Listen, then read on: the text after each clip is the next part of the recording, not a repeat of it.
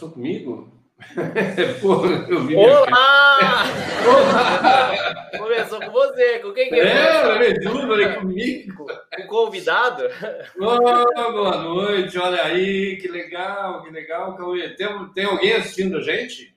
Vixe, Maria, tem uma galera aqui, já esperando. Boa noite. Uma galera. Boa noite. Hoje a gente tem um convidado especial, né? Então a galera fica oriçada. É, olha só quem tá aqui, ó. O Cleitão já chegou. Oh, Eu fico com saudade, cara. Esse cara, quando chega na sexta, eu já começo a ficar com saudade dele. O Diego tá aí. Oh, cara, legal. Professor Anderson, hoje uma live incrível lá na Adobe. Muito legal. Hoje o professor Anderson estava lá, o Lampião, fazendo uma live fantástica, né? Muito eu escuto o professor Anderson, mas ao mesmo tempo me dá um gostinho de paçoca. Eu sou tão meu pai fala lá, direto de Mossoró. É um lugar que eu sou apaixonado. Que legal. Ó quem tá aí também, ó. Thiago Negrete, grande Thiago Negrete. Um grande abraço à galera do Tantos Pixels. Cara, que legal. Cara, muito legal. Ó, o Will falou assim que ele só quer ver as dicas do Hugão hoje. Né? Você imagina hoje. Ó, cara. Direto dos Estados Unidos, cara. Estou até vendo aqui. Ó, professor César, lá de Brasília. Oh, que legal, professor. Que legal. Ó, o Isaac aí também. Esse aí tá em todas também. Ó, o nosso chefe tá aqui também. Boa noite, chefe. Boa noite. O Everton, olha lá, o Duzão tá aí. Hoje me ajudou a fazer os vídeos da nossa live, né? Esse é o cara, hein? Esse é outro cara. Ó, o Nicão aqui também, ó. Ei, ó, esse cara me ajudou. Meu Deus, gente, vocês não sabem o Photoshop Conference, o que promete... E o Nicão sempre tem uma dose muito importante nisso, né? Ó, Donizete também. Ó, grande Donizete. Ó, o George Rutherford. Cara, a gente tem que combinar com esse cara. Esse cara aqui é assim, ó, assim, eu não vou nem falar. A gente tinha que chamar ele. Vamos bater papo com ele, então. Um dos maiores retocadores que eu conheço na vida é esse cara aí, ó. Esse cara aí. Nossa, vamos chamar esse cara. Sabe aquela galera do Seagulls Fly, aquele povo lá do Rio de Janeiro? Esse aí é o que manda. Então, mas será que ele não aceita vir bater papo com a gente, cara? Vamos ver, vamos ver. Ó o Jorge aqui também. Saudade, meu amigo. Que saudade. Boa noite, que legal. Ó o Darcião, nosso poeta. Nossa, é outro cara que eu fico com saudade, cara. Que legal. A Dagli, pai, tem uma turma aqui, ó, a nossa rainha da Adobe tá aqui também. A Erika. Ei, Erika, que legal. Vai se preparando, hein, Erika? Teve um bom bate-papo. O Rui também tá aqui. Ei, muito contente hoje com a galera. Olha lá, ele topou. Nossa, o Jorge é foda, cara. O Jorge, ele toca assim, falou, já era, topou. Que legal. Massa. E ó, eu tô devendo uma noite de vinho com lanche de mortadela. Na chapa, da vó Lourdes. Ele nunca comeu mortadela na chapa. Não com vinho, acho que ninguém fez isso. Ai, meu Deus do céu. A galera aqui, que massa. Ó, a galera toda feliz que o Jorge aceitou. Olha lá. Aceitou. Que legal. Nossa. Muito bom. E aí, vamos começar, cara? Posso compartilhar sua tela? Pode, então vamos lá. Muito bem. Luz com café 27, nem acredito, né, cara? Uma coisa assim maluca, um bate-papo semanal, leve e eficiente, para quem curte imagem, né?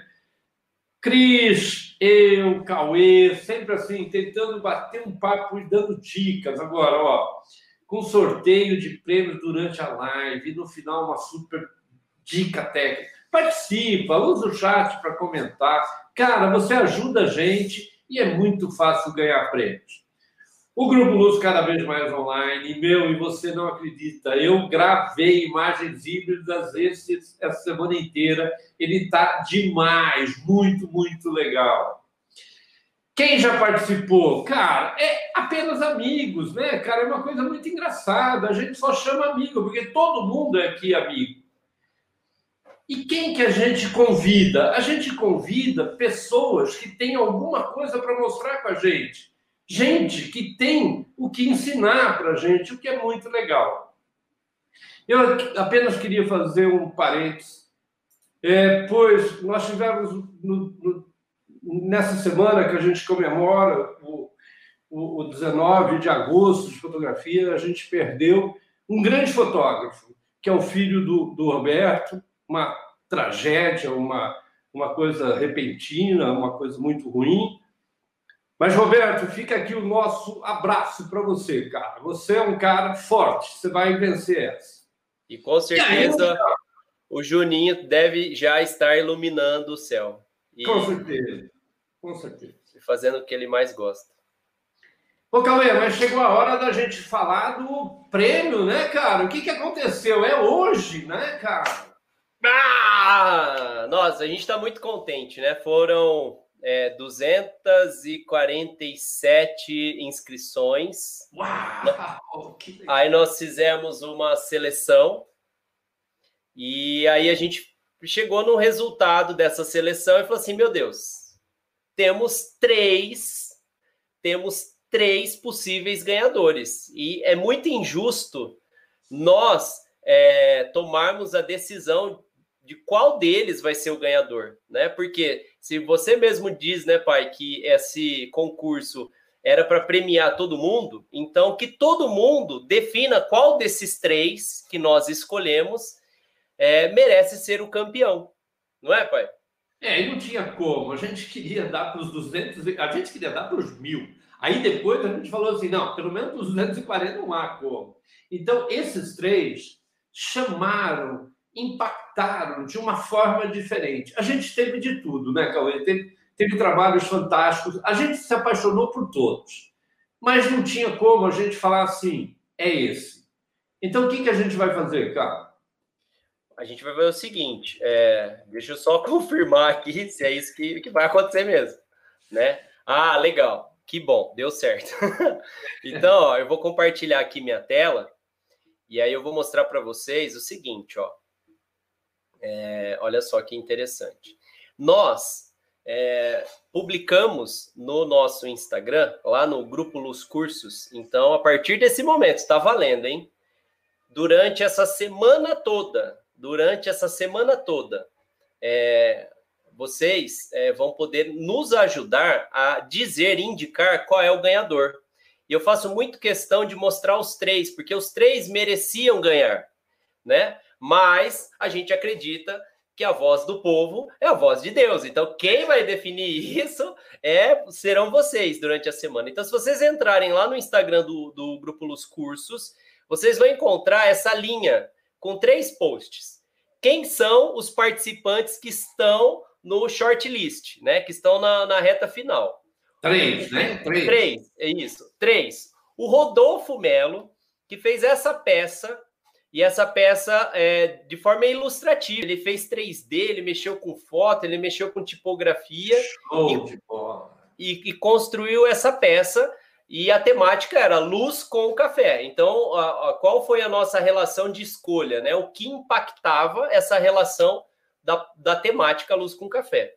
A segunda imagem que nós tivemos é do Darcião, que é uma poesia, e eu faço questão de vocês darem um zoom e ler a poesia, porque essa poesia nos impactou, né, pai?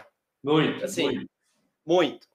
Então, nós temos 2 concorrentes fortes aqui, e o terceiro com a peça vídeo, que foi do Rui Júnior, né? Essa peça também nos impactou bastante, então se vocês clicarem aqui, vocês vão assistir o vídeo. Então, nós temos... Olha só que curioso, né? Nós temos 3 peças, né? Que são feitas de forma para se construir uma imagem né? Uma vindo de uma poesia, outra vindo de um vídeo e outra vindo de uma ilustração. E são essas três que mais nos impactou, né, pai? É, mas ó, a gente não pode deixar de agradecer todo mundo que participou, porque foram trabalhos super legais, tiveram trabalhos, assim, fantásticos, super bacana, mas realmente o que mais bateu com o Luz com o Café foram essas três que a gente mostrou e que, com certeza, o pessoal vai ajudar a gente a escolher. E esse ganhador, né, Cauê, vai ganhar o quê mesmo, cara? Esse ganhador vai ganhar o quê? O ingresso Photoshop Conference, já começa por aí. Aí ele vai ganhar também o quê? Um kit ring light, né?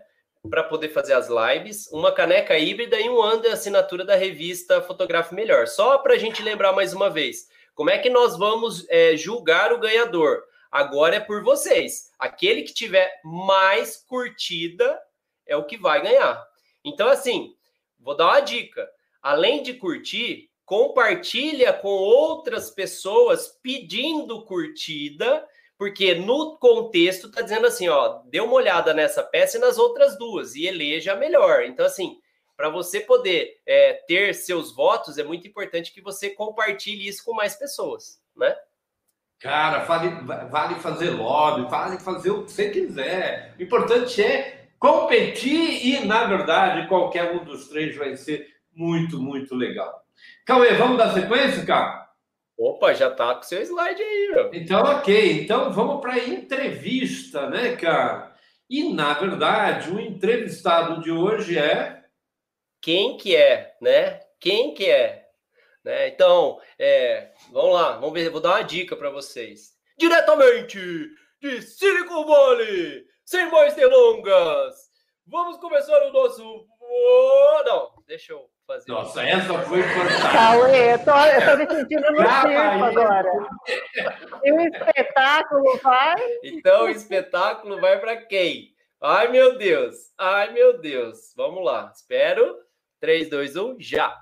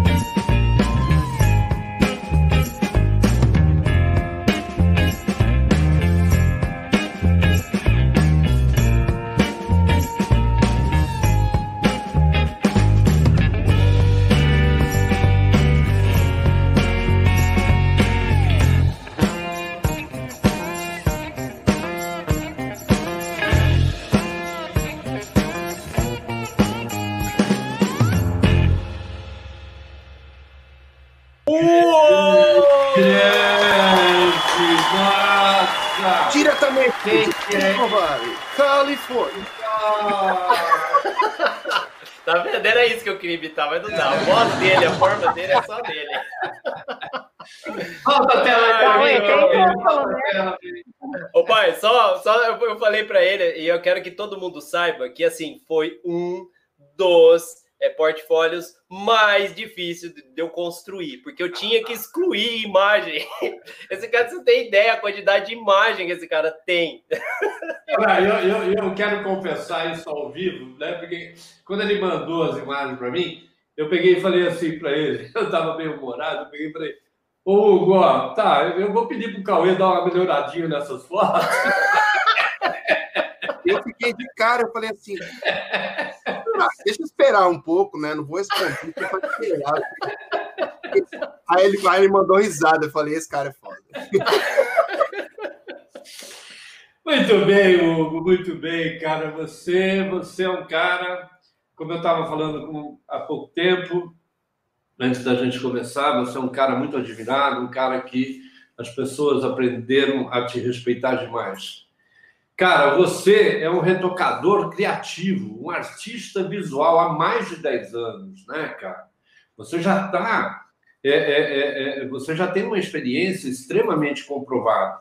Aliás, a maior parte dessa experiência foi nos Estados Unidos, né? Você já está há 7 anos e pouco nos Estados Unidos. Você trabalhou, e eu achei fantástico, porque, na verdade, quando ele me mandou isso, eu falei assim, eu teria que ter 1 hora aqui para ficar falando para vocês para quem ele trabalhou. Ele trabalhou para as maiores agências do mundo e para os maiores fotógrafos ao redor desse mundo, né? Acreditem, pensa num nome grande, esse cara já fez o trabalho. Ele tem trabalhos publicados em mais de 15 revistas, incluindo 4 vezes no Advanced Photoshop. Cara, esse cara não é brincadeira. Tem em seu portfólio os maiores clientes do mundo. Essa relação, então, eu precisaria de 1 hora para ficar falando só o nome de cliente que esse cara já atendeu. Criador do grande podcast Dodge and Burn, cara, que a gente vai falar muito sobre isso daqui a pouco. E olha só, é o único brasileiro no time de retocadores da Apple, cara. Você acha que esse cara é fácil? Meu, agora, peraí. Deve ser meio surdo, né? Pois ele adora treinar bateria alta. Cara, ele deve... Quer dizer, nem tudo é perfeito, né, cara? Mas olha que engraçado, cara. Ele é de Monte Aprazível. Cara, e é muito engraçado, né? Porque eu acho, nem sei, né, Hugo? Mas você deve ter aprendido lá na escolinha, né? Quem nasce em Monte Aprazível é Monte Aprazivilense. Cara, difícil de falar. Mas ele nasceu lá e foi para onde? Foi para os Estados Unidos, Califórnia, é São Mateus, eu não sei como pronuncia. São Mateus, tá certo. Cara, super legal e já está lá há um bom tempo. Cara, vamos clarear o escuro e escurecer o claro com esse cara? Vamos lá, Hugo? Vamos embora. Então, cara, vamos... Opa, peraí, mas antes a gente tem que anunciar que a gente tem um prêmio instantâneo. E o prêmio instantâneo, o Hugo está dando 3 prints de imagens feitas com prego. Ô, gente, a hora que ele falou isso para mim, eu falei, cara, que é isso, né? Cara, a hora que ele mandou as imagens para mim, eu falei assim, não, cara, não, olha isso, meu, olha que loucura. E ele está dando 3 prints... para 3 caras que vão ganhar isso, né, Cauê? Exatamente, ó. Então eu vou fazer o seguinte, vou compartilhar a tela de novo. Eu já vou até deixar aqui do lado, ó, como que funciona, né, o sorteio. Então olha só. Não, e esses nossos convidados, né, ao invés de dar um prêmio, eles começam a dar um monte, ó. Passado, esse aí vai dar 3. Pô, cara. Então é o seguinte, olha só, o sorteio, nós vamos fazer o quê? A gente vai entrar no Instagram do Hugo Ceneviva. Então, eu vou mostrar lá. Então, a gente vai entrar lá no Instagram. Olha lá. Vou vir aqui no Instagram e vou digitar lá. Hugo. Olha lá. Hugo Ceneviva, _ Ceneviva. E aí, a gente vai entrar no Instagram dele. Olha só. Primeira coisa, curtir. Se você não seguir ele, se você não seguir o Hugo Ceneviva, você não consegue comentar. Então, segue o Hugo Ceneviva. E depois você vai vir aqui, ó. Olha o que a gente vai achar nos posts do Hugo. Olha lá. A gente vai entrar no post do concurso, do sorteio. E aí, nesse post do sorteio, o que a gente tem que fazer? Simples assim, ó. Dá uma curtidinha no post e digita convida alguém, arroba o meu grande amigo Carlos Gazeta. Eu quero. Olha só. E posta. E aí já tá valendo. Então, o que a gente vai fazer? No fim da nossa live, a gente faz um sorteio com todos que comentaram, né? E curtiram e seguiram o Hugão, certo? Eu já coloquei meu nome lá, Cauê. Olha também lá. Quero. Eu também quero ganhar esse trem, cara. Por isso que tem que dar 3. Muito legal, muito legal. Então vamos dar sequência e vamos fazer o seguinte. Vamos para a primeira pergunta, Hugo. E essa nossa primeira pergunta é um oferecimento de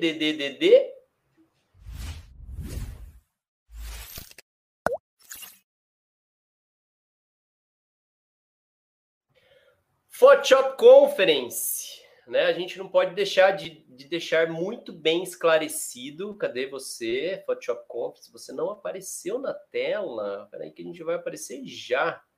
Olha só. Vamos lá de novo, Photoshop Conference. Por quê? Né? Tem que deixar isso muito bem esclarecido. Nós estamos na reta final, turma, na reta final. E o Ale resolveu dar um presentão para todos vocês, que é o quê? A live Ale Kizzi Live Pro, que vai acontecer nessa segunda-feira. Sabe o nosso circuito de lives? Então, essa semana o Lampião da Adobe vai trocar com a Ale. Na segunda-feira é a live Pro do Ale. Só que essa live não é para todo mundo, não. É só para aqueles que se inscreverem. Então, olha só. Para vocês se inscreverem na live, que vai acontecer nessa segunda-feira, que é a reta final, nós temos esse endereço. E o Ale, junto com o Rodrigo de Magalhães, deixaram um recadinho para vocês. Então, eu vou colocar aqui na tela para ficar mais fácil a explicação, olha só. E aí, quer participar de um evento onde vamos falar sobre o processo de captura, edição profissional dentro do Photoshop e terminando com uma mega fusão? Tudo isso passo a passo, sem esconder nenhum detalhe para você? Meu nome é Alexandre Kizzi e no dia 24 de agosto vou estar junto com o Rodrigo de Magalhães. Juntos estamos preparando um conteúdo super legal. E de forma interativa você pode participar, é só se cadastrar aqui e a gente se vê lá. Tô te esperando.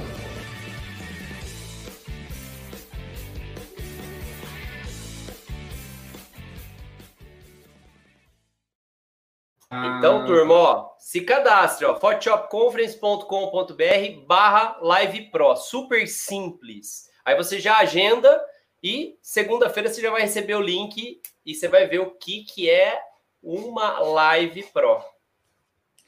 Cara, Cauê, e a gente que tá aí por trás, né, cara, que a gente tá preparando o material para esse Photoshop Conference, a gente sabe que, meu, a gente tá com a adrenalina toda, porque a gente está preparando e suando muito para fazer a coisa ficar muito legal. E eu acho que vai ser muito legal mesmo. Esse ano a gente vai ter uma diversão muito, muito diferente, muito legal. Mas, ô Hugo, vamos lá então agora. É um bate-papo que eu gosto, cara. Eu gosto muito de falar isso que eu vou conversar com você. Porque, cara, é assim, na pintura renascentista, né? O chiaroscuro, né? Como o italiano fala, a técnica de clarear e escurecer pontualmente as cenas, criando uma valorização exata no ponto que o observador deveria olhar. Quer dizer, o cara iluminava, ele escurecia para caminhar à vista do observador exatamente onde ele queria.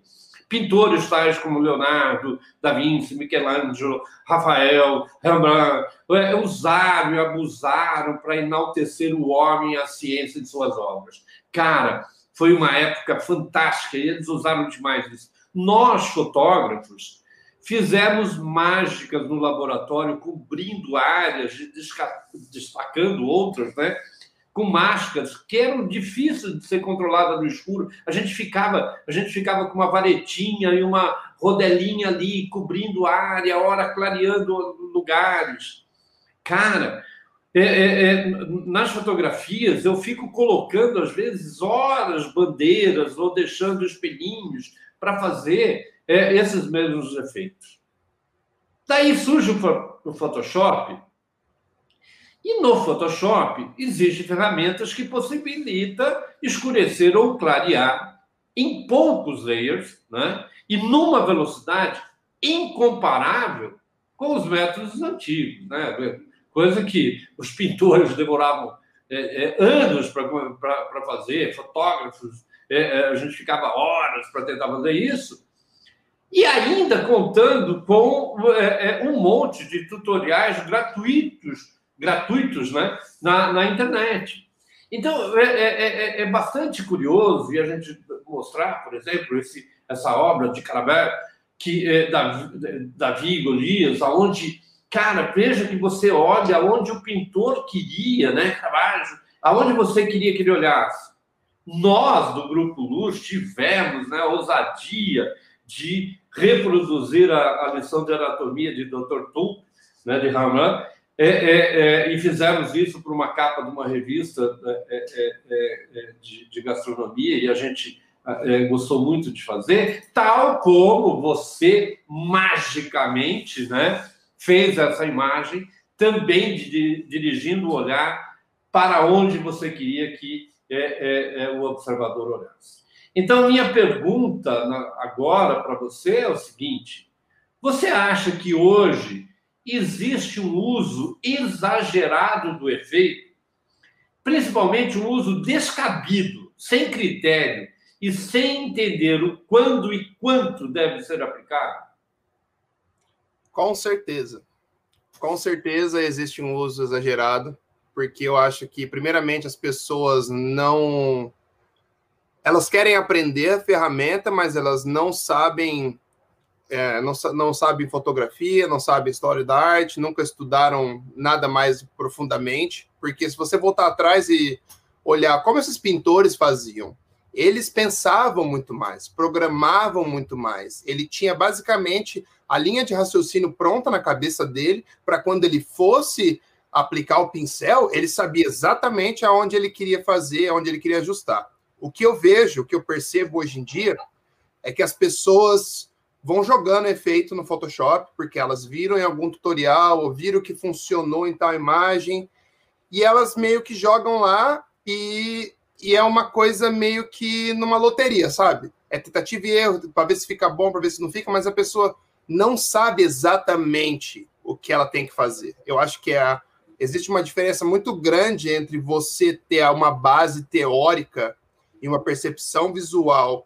calibrada para você bater o olho e já falar, beleza, preciso clarear aqui, preciso escurecer aqui, esse é meu objeto de interesse, tal, vou trabalhar com essas cores e vou transmitir o objetivo da minha imagem dessa forma. Eu acho que existe muita gente que tenta cortar caminho e aprender. Por exemplo, a pessoa acha que vai fazer um tutorial de carro e ela, beleza, eu sei fazer qualquer tipo de carro. Não é assim. Infelizmente, não é assim. Eu acho que as pessoas deveriam estudar mais fotografia. Entender por quê. Porque como que eu vou trabalhar com você, Léo, que é um fotógrafo, que passou o dia inteiro fotografando, até alguns dias, e eu não consigo entender o seu raciocínio. Como que a gente vai colaborar? Entendeu? Para mim, é uma coisa complicada, porque você precisa saber do que você está falando, do que você vai fazer na imagem. Você precisa ter uma qualificação mínima de entendimento, de luz e sombra, para que isso possa ser transmitido na sua imagem e você não acabe cometendo erros bobos, por exemplo. Muitas vezes você vê uma imagem tá super lavada, cara, o que eu preciso melhorar? Assim, cara, olha para a imagem de novo. Sabe, eu acho que às vezes as pessoas, pelo fato de muita gente ajudar, elas não querem passar pelo problema de descobrir aquilo sozinha, sabe? De ter que estudar e ir um pouco mais a fundo. Falar, não, vou perguntar para fulano me ensina. Mas a partir do momento que você começa a fazer isso, o seu cérebro não quer aprender mais. Você não vai buscar resposta, você não vai buscar aquilo dentro de você. Você vai mandar mensagem para alguém, entendeu? Concluindo só, que é uma coisa que eu acho super importante, assim, eu adoro o Leonardo da Vinci, né, meu xará, mas que ele ficava horas olhando uma lamparina, né, e vendo o efeito de luz que aquela lamparina dava em determinado quarto que ele estivesse pintando, ou área que ele estivesse pintando. E hoje a gente vê, Hugo, e eu tenho certeza que você deve notar muito isso, caras colocando sombra na direção que a luz está batendo. Né, cara? Áreas que deveriam estar iluminando, o cara vai lá e coloca uma sombra na frente. Quer dizer, o cara vira pior do que Deus, né, cara? Exato. Ou o cara monta uma foto com o background, com uma luz daqui, e a pessoa com uma luz daqui, aí ele tenta repintar a luz e não... Sei lá, eu acho que as pessoas precisam entender um pouco... Porque, por exemplo, tem muita gente que fala, eu quero aprender Photoshop. Beleza, mas o Photoshop veio da onde? De fotografia. De métodos que foram usados antigamente e foram colocados em ferramentas de um modo mais tecnológico para que a gente possa, de forma digital, trabalhar isso. Mas a base de tudo vem da fotografia, vem dos pintores. Se você se basear, se for uma pessoa que tem uma base teórica boa, quando você enfrentar certos problemas, você vai saber identificar, sabe? Você não vai ficar perdido. Vai falar, o que eu preciso fazer? Lógico que algumas vezes você tem alguns questionamentos quando você está fazendo uma imagem ou outra, mas eu, por exemplo, várias vezes termino uma imagem, tiro um tempo, olho de novo. No outro dia, olho de novo. Tem várias coisas que eu mudo, porque às vezes você também, por estar trabalhando muito tempo em uma imagem, você acaba tendo alguns pontos cegos, sabe? Ó, eu quero entrar nesse assunto aí que eu acho muito bom. Além da inteligência que vocês dois têm, eu acho isso muito... Isso é muito emergencial, eu acho. Eu achei perfeita a sua colocação da gente começar a observar os artistas, né? Leonardo da Vinci, que era um pintor, ele não era só pintor, né? Ele era um pesquisador, ele desenvolvia coisas. Essa observação ao nosso redor, ela é muito importante, né? E a gente... passa num momento que a gente quer imediatismo e quer resolver aquilo que a gente enxerga, né? A gente não quer enxergar outras coisas, né? E eu acho isso muito importante. Aí eu queria envolver uma outra área que eu acho muito importante também, que é o processo inverso. Como você falou, Hugo, o Photoshop ele serve como ferramenta para a fotografia, mas cada vez mais, hoje nós temos o processo inverso. Tanto as agências quanto os artistas digitais, eles estão se apropriando de uma fotografia já feita, e aí ele precisa tornar essa fotografia já feita fotorrealista quando se faz uma fusão de um background, como você disse.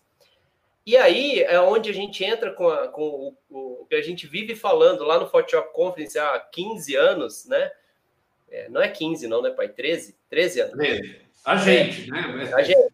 Mas porque a gente inventou uma palavra, foi sem querer, assim, no nosso curso, ele falou assim, imagem híbrida. Eu falei, que coisa é essa imagem? É mais um nome para falar de fusão, de montagem. É mais uma forma de você falar assim, eu faço montagem, né? Os caras estão floreando. E não é bem isso. A imagem híbrida é você tornar o fotógrafo exatamente como você acabou de dizer que o retocador tem que ser. Ele tem que conhecer a fotografia para ele poder melhorar seu desempenho no retoque. E o inverso acontece também. Quando a gente começa a colocar na posição da minha mãe, por exemplo, na pré-produção, todo o conhecimento fotográfico e da pós-produção, ela vira uma super pré-produtora. Ela consegue resolver tudo, porque ela entende como vai acontecer na fotografia. Até onde eu posso ir e onde eu não posso, né? Até onde eu posso resolver o problema na fotografia, né? E aonde eu sei que depois pode chegar na parte do Cauê. Então, isso é muito legal. Eu acabo entendendo um pouquinho de cada coisa, né? E o meu pai é a mesma coisa. Esses limitadores que, às vezes, o fotógrafo ele não se rende na edição, né? Porque você atende vários fotógrafos do mundo. E, normalmente, eles passam para você a informação deles, mas existem poucos fotógrafos no mundo, e aí eu posso falar assim, esses são grandes mesmo. Eu vou dar exemplo de dois que estão nessa live aqui, que é o Nicolas e o Tomás. Esses dois fotógrafos que eu já fiz trabalho para eles, eles fazem pensando na pós-produção, que provavelmente você deve se deparar com isso no mundo todo. Tem alguns fotógrafos que te entregam e falam assim, Hugo, faz milagre. né? Deixa lindo como você está acostumado. Mas também tem alguns fotógrafos que falam assim, Hugo, ó, como eu já sei que você vai recortar isso, como eu já sei que você vai fazer aquilo, ó, eu já fiz essa segunda foto para isso, porque ele entende da pós. Isso a gente chama de informação híbrida. E no nosso caso, a gente chama de imagem, porque é o visual híbrido. Então, se você entende os três processos, cara, você esclarece que você tem uma performance muito melhor para produzir imagem, não é? Para mim é uma prova de que você tem um profissionalismo mais criterioso que outras pessoas, porque se você trabalha num grupo de 3 pessoas e essas 3 pessoas vão fazer de tudo para que cada step da produção seja da melhor forma para a pessoa que está pegando aquele trabalho em seguida, quando chegar em você, dá um abraço, entendeu? É uma coisa totalmente diferente quando você trabalha com um fotógrafo que sabe o que está fazendo, que o cara já vai produzir e ele fala assim, ó, às vezes eu converso com... Até esse último trabalho de Mercedes que eu fiz, eu troquei 3 meses com o cara. O cara falou assim, eu quero que faz um mood desse tipo, eu quero que você valorize aquela foto que eu fiz ali, eu gostaria que você mudasse um pouco a frente e tal, mas eu quero que você valorize o carro desse jeito. Beleza? Beleza. Aí eu já sei o raciocínio do cara, entendeu? Eu acho muito importante, às vezes, você vai trabalhar com uma pessoa, troca uma ideia de 5 minutos com o cara, fala, o que você estava pensando quando você fotografou essa imagem? Qual que é a sua intenção com isso? Porque dessa forma, você passa a se colocar no lugar da pessoa e a produção flui muito mais fácil, porque senão você fala assim, nossa, por que você fez isso? Isso ficou uma bosta. Aí a produção já começa a virar resolver problema ou construir algo bom, entendeu? Eu passei por diversas situações, assim, em agência. O cara chegou e falou, ó, a foto é assim, precisa resolver. Aí você resolve.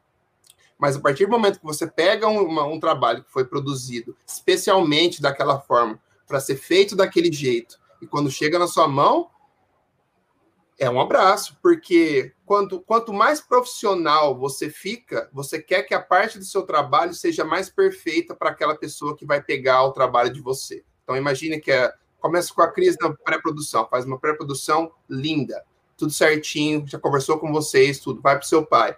Você já sabe a luz que ele vai fazer e tudo mais. Quando chega em você, você fala, agora eu só preciso fazer minha mágica aqui, entendeu? É muito mais fluido. Para mim é uma... Porque você se importa muito mais, para mim mostra um nível de profissionalismo muito maior, sabe? Porque você é meticuloso nos detalhes. Eu sou muito meticuloso no detalhe. Eu costumo ficar horas, pixel by pixel, para ver se tá legal, por quê? Porque você se importa com aquilo, sabe? Você tá fazendo... Cada trabalho que eu ponho no meu portfólio sou eu, entendeu? Eu não posso fazer feio.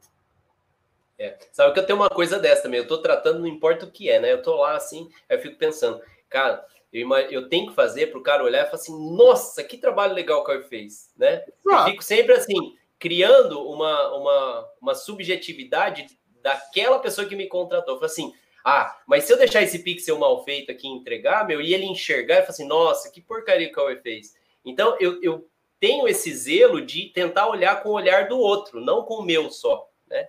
Eu acho muito inteligente isso, porque, por exemplo, hoje eu troquei uma ideia com um fotógrafo que eu estava paquerando fazia tempo, e ele finalmente, a gente trocou ideia e vou começar a colaborar. Uma das coisas do elogio que ele me deu, que eu achei mais legal, ele falou que o meu trabalho é um trabalho limpo. Massa, né? E é um tipo de elogio que geralmente você não recebe muito. Você fala, seu trabalho é muito legal, muito lindo, muito criativo, mas nunca limpo. Então fala, beleza, esse cara já tem um olhar um pouco mais diferenciado, entendeu? Ele não está olhando para minhas imagens ou para as imagens de outras pessoas com um olhar leigo. Ele sabe o que ele está procurando, entendeu? Que as pessoas acham que existem níveis e níveis de nível de retoque e tal. E eu acho que as pessoas... Para mim, sei lá, o mais gostoso é que quanto mais você aprende, mais fundo você vai nos detalhes e se apaixona por coisas e aquilo só flui, sabe? Eu acho que é muito irado, cara. Eu acho que quem não mergulha nesse universo nosso tá perdendo a oportunidade de aprender muito mais. Concordo plenamente. Mas sabe, Cauê, vamos dar uma interrompida aqui, porque na próxima pergunta... Tem uma coisa que está na minha ponta tá assim, eu estou querendo perguntar para o Hugo, que envolve muito isso. Então, vamos fazer o seguinte, cara. Vamos para a nossa segunda pergunta? Opa, mas peraí. Tem café coando aí, cara. Tem Café Coanda, que faz tempo, eu tô doido para falar deles. Ó, eu acho que eu tenho que falar desse aqui, ó, né? Dessa pessoa aqui, que deve ser muito especial pro Hugo, né? Ó, a Dulce. Mamãe! Ah, parabéns! Essa merece o parabéns! Que legal! Aí tem uma galera aqui, por exemplo, o Thiago Negrete falou o seguinte, que se ele fizesse uma imagem do Alice Cooper, ele zerava a vida.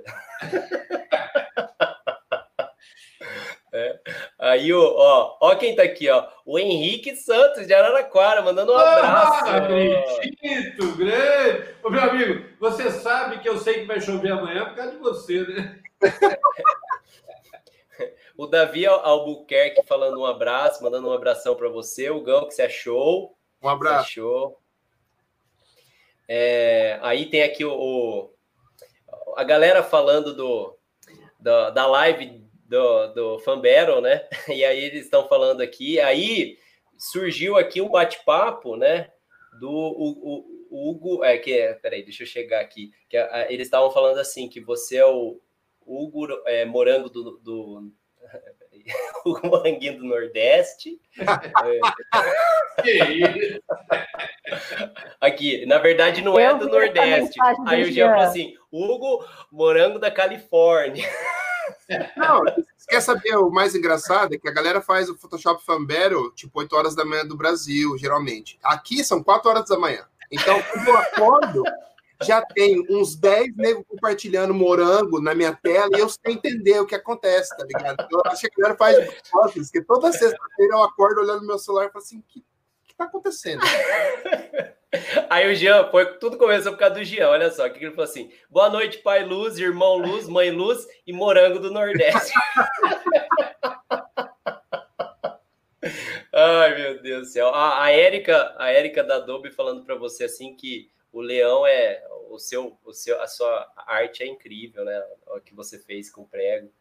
O Tomás tá aqui, né? Falou, alô, Brasil, né?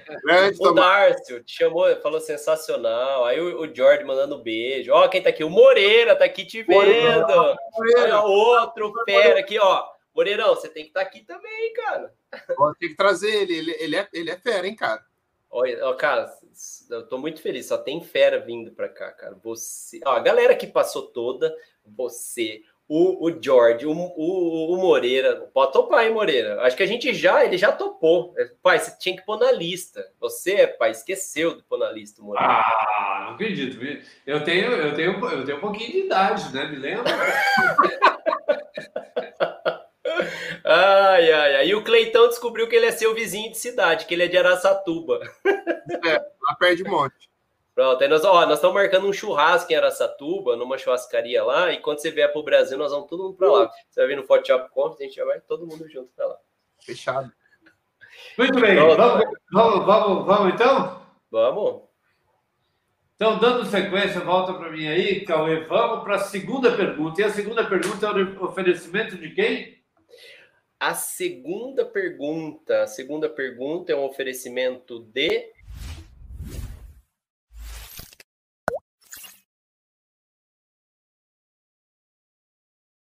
da nossa querida Maco, né? A gente, quando nós estamos, nesse caso aqui, falando sobre a importância de uma qualidade, né, na fotografia, né? Os fotógrafos, eles precisam conhecer seus acessórios, né? Toda a sua estrutura luminosa.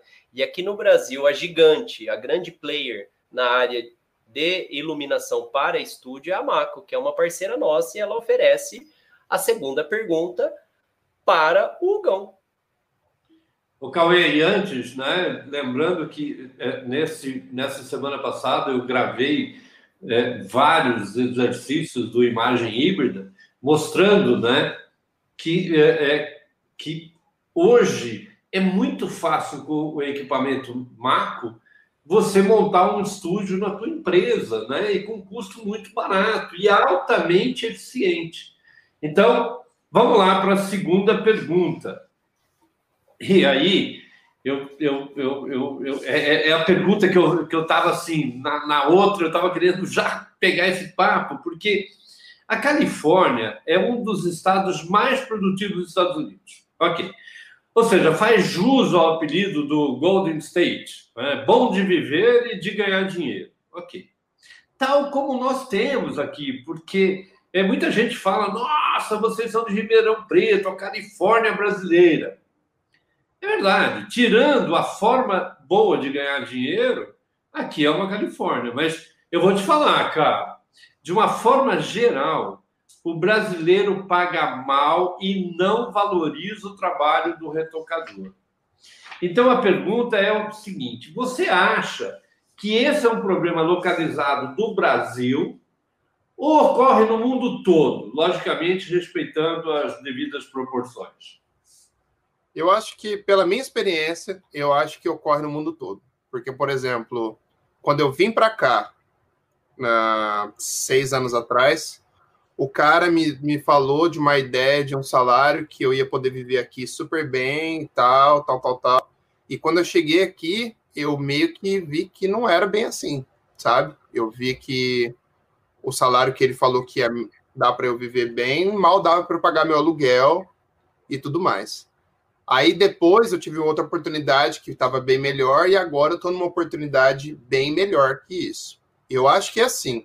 Tudo depende para quem você vai trabalhar. Para quem você vai trabalhar, aonde você está. Que, por exemplo, aqui nos Estados Unidos, se fala que a Califórnia e Nova York pagam melhor. Por quê? Porque o custo de vida aqui é muito mais elevado que os outros estados. Se for morar no Texas, por exemplo, você não paga o imposto do estado, você não só paga o imposto federal, então o seu desconto do seu salário é muito menor. Então, você vai poder ter mais grana lá, mas quer dizer que eles não vão pagar tão bem quanto um emprego aqui na Califórnia, entendeu? Eu acho que depende muito da onde você está, em que mercado você está, quem que é o seu empregador, se é uma grande empresa, se é uma empresa menor. Porque tudo isso vai fazer diferença para você. Porque, por exemplo, você trabalha numa empresa pequena, talvez você não tenha muita oportunidade de crescer, chegar numa gerência ou galgar para outro departamento, alguma coisa assim. Numa empresa maior, você tem um plano de carreira que é um pouco melhor, que pode te oferecer uma probabilidade de crescimento bem maior do que se tivesse numa empresa menor. Mas eu acho que é igual. Eu acho que não é só no Brasil. Eu acho que já tive experiências boas, já tive experiências muito ruins aqui, entendeu? Eu acho que não é pelo fato que você mora fora que você não tem problema nem nada, pelo contrário. Mas eu acho que é um problema no mundo todo, porque eu já conversei com pessoas que moraram em Londres, já conversei com pessoas que moravam em outros lugares da Europa e sempre tem experiências boas e experiências ruins. Não tem um lugar que o cara fala assim, não, vem para cá, que aqui nesse lugar sua carreira vai ser mágica, entendeu? Eu acho que tudo depende do profissional que você é, de como você é aplicado no seu trabalho. Muitos outros fatores para que você chegue e se destaque mais e consiga um reconhecimento maior. Mas, Hugo, eu tive uma experiência, né? Foi muito interessante. O meu cunhado, ele trabalhou em grandes agências aqui do Brasil e a gente fazia algumas coisas juntos, que era muito legal. Mas ele sempre me falou que o Brasil tinha um problema sério, né? Que os donos das agências, eu não vou citar nome, mas um dos caras aí, um dos donos de agência aqui, de uma grande agência, falava assim, eu te pago um bom salário, mas você é meu escravo e você não tem hora, dia e a tua vida é minha, né? E aí o cara trabalhava 24 horas full time para a agência. Quando ele mudou para a Hungria e ele começou a trabalhar entre a Alemanha e a Hungria, e uma vez eu telefonei para ele e ele pegou e falou assim, Léo, eu não vou poder continuar conversando com você aqui, porque já deu a hora e eu tenho que sair porque a faxineira está muito brava, que eu sou o único que ficou depois das 18h. Ou seja, ficou comprovado que existia um respeito humano pelo cara que retorna troca pelo cara que faz a arte, né? E que no Brasil isso é claramente desrespeitado, né? Sim. Eu, por exemplo, eu acho que no Brasil isso é mais escrachado na cara, porque isso vem da escola de São Paulo, onde as pessoas não estavam nem aí, tem que entregar, vamos virar à noite, como se virar à noite fosse uma coisa legal. Mas eu acho que não é só no Brasil, porque eu fico os 4 anos e meio que eu fiquei na Vitro, em San Diego, eu trabalhava quase todo fim de semana. Lógico que eles usavam o lance do visto como uma chantagenzinha para me forçar a trabalhar, mas era assim, era igual. Era igual. Mas é uma coisa que te drena, sabe? Você não se sente parte da parada. Parece que as pessoas só jogam as coisas em você e você tem que resolver e sair. E não é muito saudável, tanto que você não consegue... Você pode conversar com qualquer pessoa que já passou por uma situação assim. A pessoa não consegue manter isso por muito tempo. Porque isso é altamente destrutivo, sabe? E outra, você vai tratar o funcionário dessa forma. Como que você acha que o funcionário vai falar de você ou vai... sei lá, em algum outro momento que você precisar dele, sabe? Eu acho que a relação, principalmente nesse mundo artístico que a gente vive, tem que ser uma coisa muito mais pessoal, sabe? Você tem que se importar com as pessoas que trabalham com você, porque você tá indo pra guerra com eles, entendeu? Você não vai querer ir pra guerra com gente que vai olhar pro lado e falar assim, beleza, mata ele aqui, que ele é... entendeu? Eu acho que o nosso trabalho é um trabalho de equipe. Eu acho que quando isso é tirado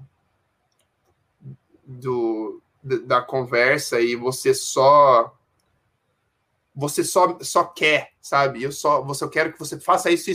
Eu falo assim, tá bom, mas eu acho que tem que existir uma troca. Nós fizemos um treinamento de liderança do Dale Carnegie. O Jean fez também. E, assim, é de tirar o chapéu essa... Meu pai é formado em RH também, meu pai é... A formação dele é RH.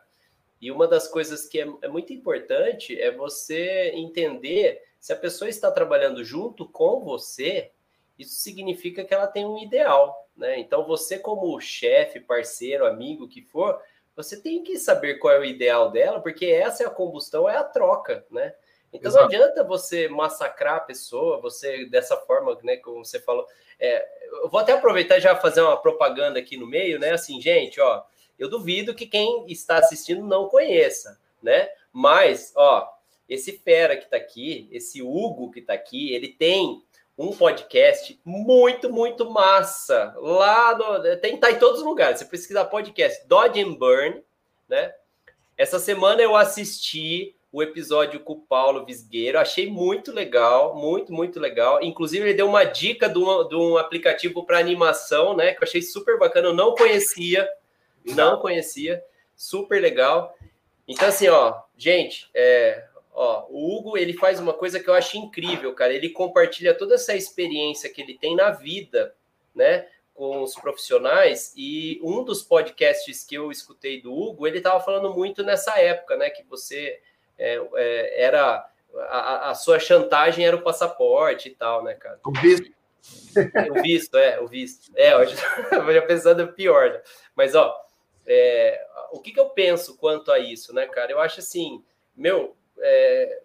chega uma hora que cansa, né? Chega uma hora que o objetivo já... O cara não entendeu o seu objetivo. E aí ele, a troca dele era uma moeda que uma hora você não vai precisar mais, né, cara? E quando você é próximo, você sabe a intenção, a ideologia dessa pessoa, né? Você vai crescer junto com ela. E lá no Dale aconteceu uma coisa muito legal, que a nossa treinadora, né, que é a Mariana, ela falou assim, mas aí você vai entrar num outro problema, porque você treina tanto uma pessoa, quando ela ficar boa, e ela sair de lá e abrir uma empresa, você vai apoiar ou não? Exatamente. Né? E aí, cara, qual que é a sua resposta disso, se você fosse o chefe? Com a visão que você tem, eu imagino a sua resposta, mas para todo mundo... Cara, eu acredito que toda vez que eu tenho a oportunidade de trabalhar com alguém, é uma oportunidade de eu construir uma relação. Essa relação pode durar, ou essa relação pode acabar quando a gente terminar o trabalho. Entendeu? Eu vou ser profissional, eu vou entregar... Vamos supor que a gente pega um job, o job é um inferno. Beleza, eu vou te entregar, você me paga, nunca mais vou trabalhar com você. Agora, se eu tenho uma experiência boa, não tem porquê. Eu acho que as pessoas esquecem que o mundo dá voltas. E principalmente nesse mercado de arte que as pessoas acham que é gigantesco, não é. Todo mundo se conhece, todo mundo fala. Então, se você se queimar ou fizer coisa errada com alguém, essa história vai chegar em alguns possíveis clientes, porque é como o network é, entendeu? Eu acho que as pessoas esquecem desse detalhe, e eu acho que as pessoas precisam se doarem mais e se entenderem melhor com quem você está trabalhando, sabe? Tentar ter um ambiente bom do que só ficar brigando e sendo abusivo, porque a partir do momento que vamos supor que você precise essa pessoa, você precise dela de novo, ela vai falar assim, não quero trabalhar com você, sabe? E tem uma coisa que eu acho que é super importante da gente lembrar, por exemplo, voltando mais uma vez a Leonardo da Vinci, né? Mas é importante, o afresco, eu já falei isso aqui na live, o afresco Santa Ceia demorou 4 anos para ser pintado. Quer dizer, imagina assim, né? A igreja pagando para Leonardo da Vinci, falando assim, cara, pinta e tem que ser uma obra de arte. E aí ele deve ter dito, ó, para isso eu vou demorar 4 anos. Aí querer fazer que uma obra de arte seja feita em uma noite é o cara não entender o que é o raciocínio de um artista. Ele não pode ser. Eu entendo que eu não posso pegar e levar 4 anos no mundo moderno para fazer uma obra, mas eu não posso ter minutos para desenvolver o que vocês fazem, né? E... Pode falar. Não, então, e aí na conclusão lá do nosso treinamento, a nossa função é fazer com que as pessoas evoluam, né? E vai chegar um ponto que é o que você falou, o mundo vai dar a volta, e às vezes ela que vai te puxar para cima, então você tem que estar próximo dela, você tem que apoiar ela, porque o crescimento dela é o seu crescimento, e o seu crescimento é o dela. Agora, você está num lugar onde aquele que está do seu lado quer te passar o pé ou quer te prejudicar, o mundo dá a volta, e aí ele não vai te puxar, você não vai puxar ele para cima se você estiver subindo, né? Então é isso. Ah, não, aí você só destrói ele com o seu trabalho. Mas o Cauê, na verdade é assim, quando você não entende o trabalho do cara, né, você não pode pedir para ele uma coisa que você não entende, né? Então, o Deio ensinava isso para a gente, antes de mais nada, você tem que entender aquilo que você está administrando, aquilo que você está exigindo, né? Então, isso é extremamente importante. Eu acho, da área de vocês, Cauê, né, o Hugo, e aí toda a galera que trabalha com arte, é uma coisa assim, cara, não existe forma de acelerar, né? Não há possibilidade de acontecer isso. Mas é o seguinte, ó, nós podemos ir para a terceira pergunta, porque está linkado a isso também. Vambora. Então, vamos fazer o seguinte, Cauê. Opa! Tem café quando... Opa, tem aqui uma galera. Nossa, eu fico querendo falar antes, mas você tem que pôr isso aí no meio. Ó, o Matheus Loreto da Sobrand tá aí, mandando, batendo palminha. O Hugo já tá... Você tá mexendo com uma caneta na mão, né? Você tá, acho que com a tablet, né? Aí o Cleiton falou que você tá querendo já dar dica com a caneta. Não, Aí o Jean lembrou uma coisa que aconteceu essa semana e que eu falei com o Rodrigo hoje, Hugo, que eu achei muito curioso, né? Eu não tenho vício de mostrar meu trabalho para outras pessoas e pedir sugestão, porque eu acreditava, isso aconteceu essa semana, eu falei com o Rodrigo hoje, eu acreditava que quando eu mostro para o meu pai e para minha mãe, que estão envolvidos, e para o meu time, quando eu mostro para eles, e aí, tá legal, o que, que eu mudo, o que eu não mudo, eu achava que tinha a mesma equivalência. Mas não é bem a verdade. Hoje eu estava falando com o Rodrigo de Magalhães e a gente estava falando sobre esse assunto, né? E aí, nessa conversa, eu falei assim, Rodrigo, porque o Rodrigo, uma vez no conference, ele falou assim, gente, vocês têm que criar um grupo de profissionais que vocês confiam e vocês compartilharem essa segunda visão, terceira visão do trabalho. Exato. E aconteceu uma coisa que eu e o Jean, a gente está trocando umas figurinhas e o Jean me mandou um trabalho do Rock in Rio e aí eu aproveitei a deixa e falei assim, ó, vou mandar um trabalho que eu estou terminando para ele. mas com aquela credibilidade assim, bom, eu mostro aqui para todo mundo, eles estão opinando, então a opinião do Jean vai ser a mesma. O Jean me deu uma dica, que eu falei assim, cara, isso foi a cereja do bolo, e a gente não tinha visto isso na imagem. Por quê? Nós todos, por mais que a gente é um time que está ali fazendo a imagem, a gente está com o mesmo objetivo. Agora, quando você manda para um fotógrafo, você manda para outro retocador, que ele não entende o trabalho todo, e ele está entendendo pelo seu trabalho, a visão é completamente diferente. E o Jean acabou de lembrar isso, né? Ele acabou de falar isso para a gente aqui. Exato. Aí Hã? Não, pode falar. Não, você falou exato, eu achei que você... Não, eu concordo, porque, por exemplo, ao primeiro momento existe, vamos supor, esse é um cara, um retocador que já tem uma carreira e tal, você vai ficar mostrando o trabalho para os outros, você deveria ter, vamos supor, só a cabeça raciocinando, você deveria ter a competência de fazer e entregar perfeito, mas não é assim, a gente sabe que não é assim. E o legal da profissão é você trocar a ideia com pessoas que são melhores que você, ou que têm uma percepção visual diferente da sua, porque não importa o quão bom você vai ser, você nunca vai ver tudo, você nunca vai ser o deus da parada. Nunca. Isso não vai existir. Se você está procurando isso, amigo, você não vai dormir nunca, você tem que estudar o resto da sua vida e talvez você vai ter um dia ruim e você vai esquecer de alguma coisa, sabe? Eu acho que a partir do momento que você entende que você formou esse grupo de pessoas, você confia nessas pessoas, isso só vai te fazer bem. Só vai te fazer bem. Porque o cara... Mesmo, professor, por mais, sei lá, que seja ruim seu trabalho ou alguma coisa, o cara vai te ajudar. Então, você só vai melhorar disso. Agora, não mande o seu trabalho para seus amigos e esperem só um monte de emoji lá. Ai, que lindo, blá, blá, blá. Você não mandou para isso. Se você quisesse elogio, você postava. Você falou assim, você tem alguma coisa que você acha que deve melhorar? É isso que você falou pro cara. Entendeu? Tem que mandar e aceitar o que o cara vai falar, né? Exato. E, mas existe um bloqueio nas pessoas, porque às vezes as pessoas falam assim, mas eu não fiz de propósito, ou não quero fazer assim, sabe? Você tem que saber interpretar o feedback, você tem que ter um nível de maturidade para que você saiba discernir o que aquela pessoa está falando, para você poder aplicar e ver se isso aplica na sua imagem, no seu trabalho. Se não aplicar, tudo bem, guarda na cachola, vai para o próximo, deixa para uma próxima oportunidade, entendeu? Mas eu acho que tem que ter um nível de maturidade para saber interpretar a situação, sabe? Concordo. Ok, então vamos... Não, peraí, calma, tem um aqui, ó. Ele falou um abraço, meu irmão. O Jorge pediu para mandar um beijo na careca do Hugo. Abraço, irmão. Abraço, Jorge. Seu vagabundo. Ai. Eu tinha que falar essa. Agora pode mudar o ok, então vamos para a terceira, que é um oferecimento de quem, Cauê? A terceira é um oferecimento. Pai, chegou a hora.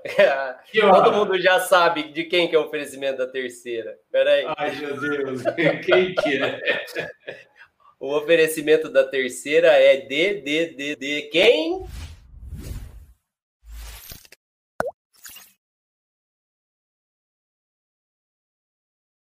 Da BenQ!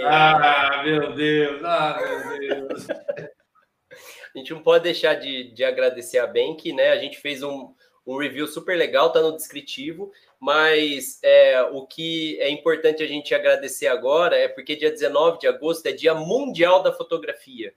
Dia Mundial da Fotografia é a celebração para os fotógrafos, porque é dia do fotógrafo também, né? Que é diferente da nossa comemoração brasileira, que acontece no começo do ano, que é o Dia do Fotógrafo no Brasil, né? E aí a BenQ, com todo o carinho do mundo, enviou para a gente o quê? Gente, olha o que chegou da BenQ. Eu vou mostrar para o Cauê. Cauê, olha o que chegou da BenQ. Nossa! Agora o Léo vai falar, BenQ eu quero, né? Vamos levar lá para ele? Vamos.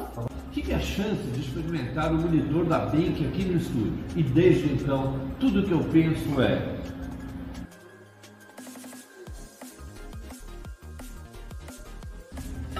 A BenQ mostrando o que pensa do profissional que depende de um bom monitor. Dia 19 de agosto, Dia do Fotógrafo. Obrigado, BenQ. Muito bem, obrigado, BenQ. Obrigado demais vídeo, hein? Pô, cada dia melhor. Diverti pra caramba. Muito legal. Oba, essa família não vou dar spoiler, mas você vai ver um que meu pai fez hoje aí. Por isso que eu estou falando com ela. Não vai dar tempo. Não é normal. Não vai dar tempo de mostrar. Mas vamos lá, então, para a terceira pergunta. Hugo, você trabalhou em dezenas de lugares para os mais famosas empresas desse mundo. Cara, eu não consigo... nem lembrar de quantas marcas eu falei assim, meu, esse cara fez trabalho para esse cara. Você fez trabalho de moda, você fez trabalho de calçados, de esporte, pessoas super famosas, cara, e vários outros tipos de produto. Porém, existe um dito popular que diz que quem é pato que anda, voa e nada, não faz nada bem feito. Cara, e você é a prova de que isso é mentira. Então, a minha pergunta para você é: você acha que uma pessoa que está começando deva ser especialista em um determinado segmento quando se trata de retoque ou criações de imagem? Não. Eu acho que não, porque essa é a minha opinião, tá? Não quer dizer que é certo ou que é errado. Eu acredito que você, como retocador de imagens, esse é o ideal que eu tenho seguido desde o começo da minha carreira. Você tem que estar preparado para qualquer tipo de trabalho. Porque, para mim, o que é legal é o desafio. Não é fazer 1.000 imagens, 1.000 headshots com a mesma luz e tal, e falar que eu sou um especialista. Não, eu só dominei como fazer aquilo daquele jeito. Entendeu? Para mim, o legal é você ter que se desafiar e ter que resolver problemas em diferentes vertentes da arte digital ou diferentes imagens, porque cada imagem é um desafio diferente, sabe? E eu acho que quando você se segmenta, principalmente muito cedo, se for mais tarde na sua carreira, se quiser, beleza, só quero fazer, sei lá, só quero fotografar cerveja, tudo bem, vai curtir, você já teve experiência com outras coisas. Agora, uma pessoa nova, falar que só quer fazer alguma coisa, você nem experimentou tudo, sabe? Eu acho que, às vezes, quando você passa por situações assim, você meio que se auto-sabota. Porque, para mim, eu acho que você tem que, como um retocador, como artista, você tem que vivenciar todo tipo de problema possível, para você se construir essa biblioteca que você tem interna, para você poder enfrentar qualquer tipo de trabalho sem ficar desesperado, sabe? Lógico que você vai ficar desesperado em várias ocasiões, mas aquele amor pelo desafio vai fazer você ir atrás e descobrir como fazer. Eu acho que eu sinto até um pouco de preguiça quando eu escuto isso, que a pessoa fala, eu quero ser um especialista, mas eu só retoco faz 2 anos. Assim, brother, você nem passou por nenhuma experiência ainda, você nem foi desafiado o suficiente, como que você sabe que você quer fazer isso? E, vamos supor, e se esse mercado morrer? Você vai fazer o quê? Você vai trabalhar com o quê? Hugo, eu acho que eu posso complementar o que você falou, dizendo assim, na faculdade de medicina, por exemplo, você faz a faculdade geral, aí depois você pega e faz uma... não é estágio que eles falam, tem um outro nome para o médico, que ele vai para um hospital maluco e ele atende, faz de tudo, para no futuro ele fazer uma especialização. Mas é óbvio que ele tem que entender de tudo. Né? Residência, isso. Ele faz uma residência e fica que nem um maluco atendendo pronto-socorro do hospital para conseguir ter certeza de que ele sabe a profissão. E o que a gente vê hoje na área de vocês, principalmente na área de retoque ou na área de criação, é o cara pegar e falar, não, eu só faço pele. Eu só faço... Cara, eu acho ridículo isso. Para mim é uma coisa tão... Porque é uma coisa tão fora da minha realidade que eu acho estranho. Por exemplo, eu sou um cara que eu sempre quis... O que você quer retocar? O que tiver para retocar. Vamos aprender matte paint? Vamos aprender matte paint, vamos aprender a fazer pele, vamos fazer carro, vamos aprender a fazer tudo que der. Por quê? Porque quando eu comecei nessa carreira, eu queria ser o artista mais completo possível.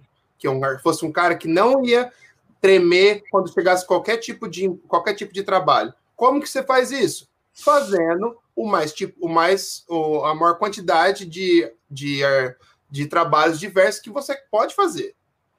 É o único jeito de você aprender é fazendo, sabe? E eu acho que rola muita preguiça, porque a pessoa, talvez a pessoa segue a pessoa na internet. Ah, eu vi aquele cara famoso de Los Angeles, ele só faz pele. Tudo bem, mas você não sabe o tanto que o cara trabalhou para construir aquele network, para chegar num nível desse, entendeu? Não é uma coisa que cai do céu, que você fala assim, ah, eu vou fazer só carro agora. E você não tem nem experiência, nem experiência. É, para mim é como se fosse uma loucura, sabe? Vamos fazer isso, ah, por quê? Ah, porque eu quero fazer. Não faz sentido para mim, não faz, nenhum.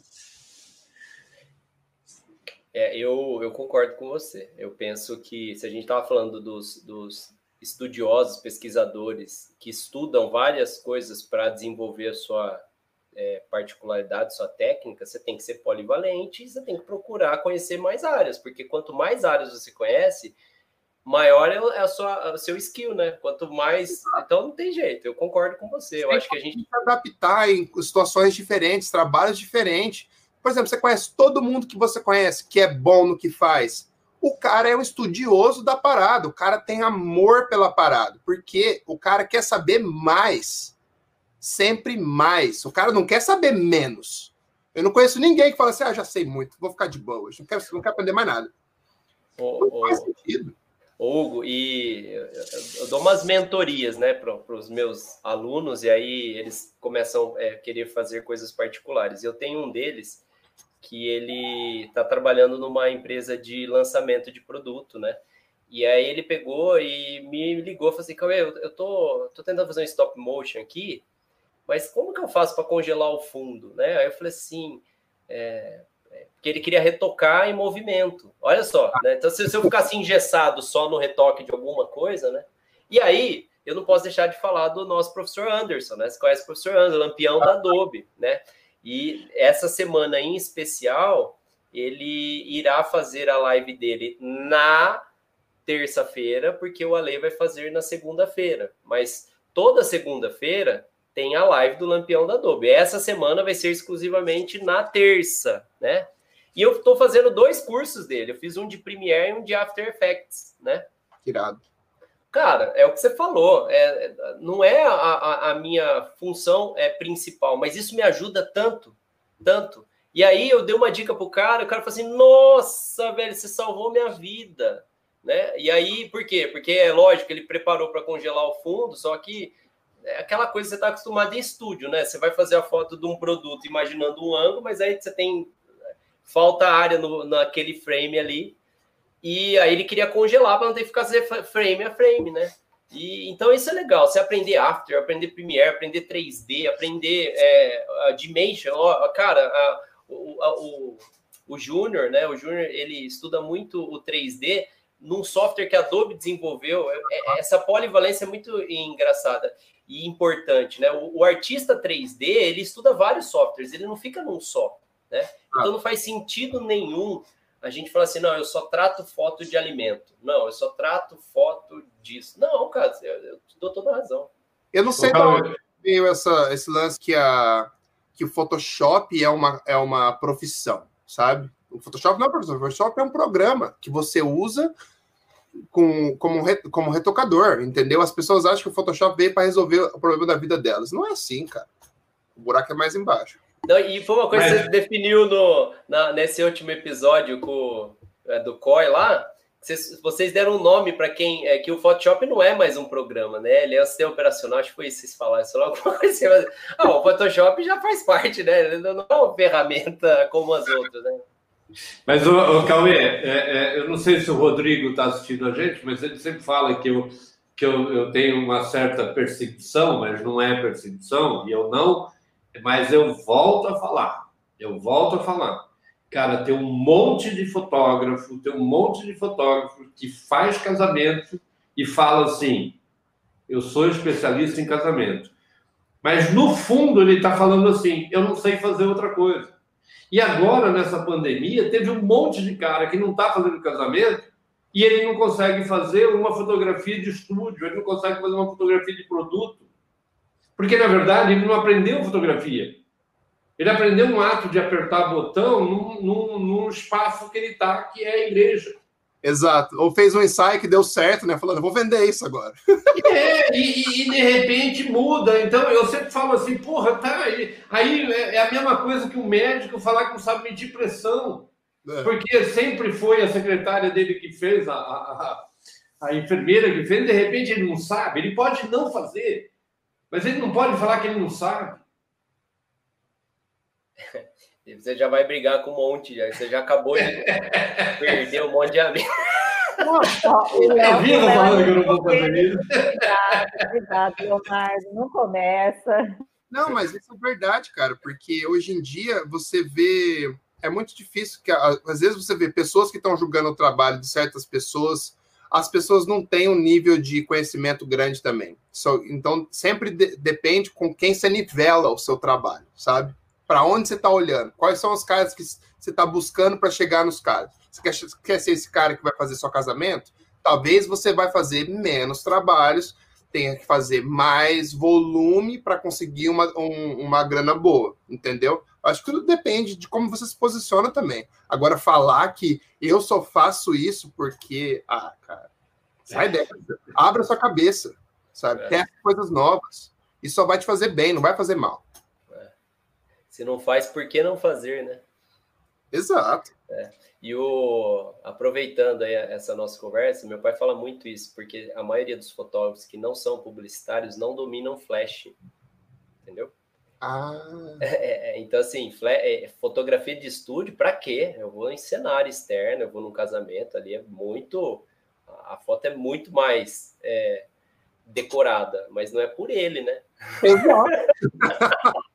Uma sorte. E aí meu pai quer pro pau. Aí meu pai fala assim, ó, você tem que...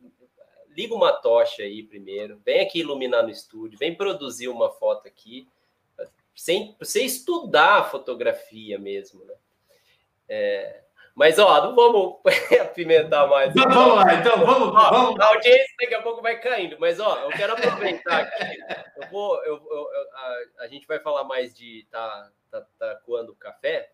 E, assim, já que a gente tá metendo pau aqui, tem o fan battle, sabe? De um cara aí chamado Jean Campos, né? E eu não posso deixar de falar disso, né? Tanto é que o Ale falou aqui que ele tá super ansioso pela fan battle, mas ele não vê a hora da fan battle acontecer lá no Conference, porque foi combinado que vai ter agora a fan battle no Conference. Mesmo? Caramba!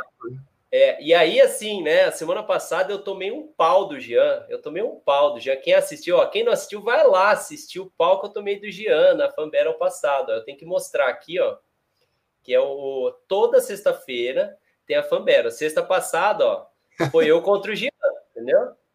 E mediando Professor Anderson e o Cleiton, nós descobrimos os dois narradores de fan battle. Esses dois aí para sempre, Hugão. Aí nós fomos duelar lá. Só que aí o professor Anderson, muito esperto, falou assim: em menos de... Era uma hora e passou para duas, que eles ficaram com dó de mim, né? Mas assim, ó, em menos de uma hora vocês precisam desenhar, fazer uma imagem de um lampião. E aí o professor Anderson tirou foto só do chapéu dele. E aí o Jean mandou umas fotos dele e eu mandei uma para ele. Mas olha só, não chega nem aos pés. Essa foi a minha imagem do Jean, né? Então eu fiz o Jean com... Só que assim, no dia, deu um problema no meu banco de imagem lá, e aí eu não conseguia ter imagens, né? Nossa, cara, vocês têm que assistir essa live, cara. Foi cômico. Aí o Jean vai lá e me arrebenta. Olha o que ele faz comigo. Essa ficou legal mesmo. Tomei um pau violento dele, né? Aí, olha só, o que ele vai fazer amanhã. Então, ó, eu vou mostrar aqui amanhã como é que vai ser, olha só.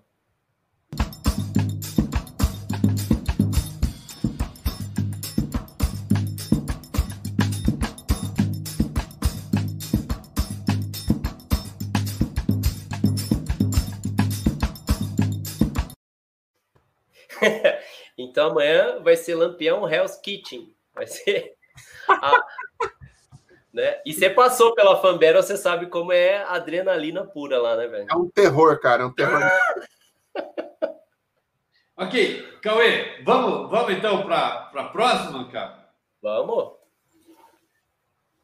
Cara, e agora? Tem café coando, Cauê? Porque você já botou algumas coisas na frente, eu já nem sei mais. Tem café coando aí? Ah, é, eu esqueci de falar o resto. Ai, meu Deus do céu. Não, porque aí os caras começaram a zoar aqui, né? Aí o Thiago falou assim, não, ó, tem que tirar o Jean da batalha, né?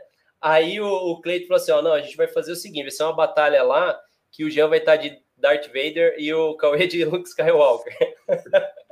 E aí o seu irmão, tem dois irmãos seus aqui, seu pai. Uau, os meus dois irmãos, ó, que legal. E o Alexandre Luz está aqui também, Muito bom, muito bom. O Ale falando que o Dodge Burn é muito show. Valeu, Ale. O Sam tá aí também. O Gão e o Grupo Luz Show, o Igor falando também aqui, tem uma galera aqui, ó. Nossa, o pai, eu acho que a gente vai ter que mudar essa dinâmica de ler o que eles estão escrevendo, porque ó, sua filha tá aqui também, ó. Sempre minha filha também, ó, meus dois irmãos e a minha filha. Ô, meu irmão Alexandre, você não se inscreveu e não mandou um trabalho pra gente, hein? E o Marquinho ficou de pescar um peixe, escrever no peixe, cara. O nome da gente também não mandou, hein, cara? Eu tô aguardando. Ah, não vale mais, né, cara? Já foi? Já foi. Ah, e olha a Ana Lu aí, cara. Ana Lu tá aí. O WB, direto de Natal, tá aqui também, ó. Que legal. Mas a tua irmã tá assistindo a gente, eu já... Cara, agora essa live vai até as 2 da manhã, hein?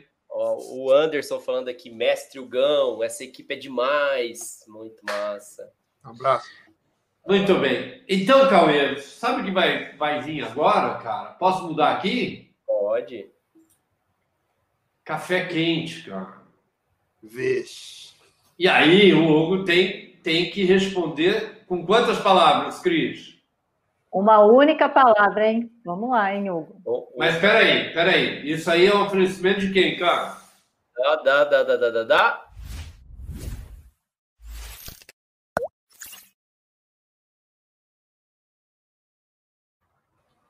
Da nossa querida parceira Ettos. Hugão, você conhece a Ettos? Opa, conheço. Olha lá! Lembra que eu conversei com você que eu queria testar? Ah, é verdade. E aí, gostou? Gostei, cara. Bem legal mesmo. Simplifica a vida. Que bom, Gão. A Ettos é uma parceira nossa, para aqueles que estão assistindo, que ela dá todo um suporte para quem depende das redes sociais para publicar seu trabalho, né? E foi um desafio que eu coloquei em pauta pro Edipo e pro Márcio. Eu falei assim, cara, a linha dos artistas usam tanto quanto os profissionais do marketing digital, porque os artistas precisam divulgar suas imagens nas redes sociais e precisam de uma plataforma para isso, até porque os artistas não ficam o tempo todo nas redes sociais. Então, a Ettos vem, assim, a favor dos artistas para que você publique e agende e organize seu tempo para fazer aquilo que você mais gosta e use a Ettos para publicar suas postagens, seus trabalhos e conquistar clientes num tempo menor, né? Essa é a verdade. Muito bem, Cá. Então vamos fazer o seguinte. Hugo, é apenas com uma palavra, ok? Cris, vamos lá? Vamos lá para a primeira, hein? Então vamos lá. Peraí, deixa aparecer. Tá comigo a imagem, Cauê? Tá com você, Léo. Tá com você, velho. Ok, então vai lá, Cris. Quando você xinga o cliente em pensamento, faz em inglês ou português? Português. Os dois. Não, muitas vezes, português, com certeza, mas muitas vezes eu já cheguei a xingar alguém, tipo, aconteceu alguma coisa e eu falei, filha da... E aí a pessoa falou assim, o que você falou? Eu falei, não, negócio.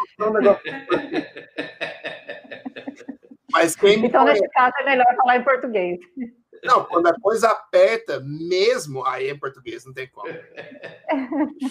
Então vamos para a segunda pergunta, Cris. Qual é a segunda pergunta? Já fez uma arte que odiou e o cliente amou? Já. Isso é duro, hein? Mais duro assim, né? Quem nunca, né? Quem nunca? Quem nunca, é verdade. Vamos ok, lá, então a terceira, calma aí, Cris, vamos lá. Já fez um serviço prego para um cara prego que não entendia sua obra feita com prego? Já.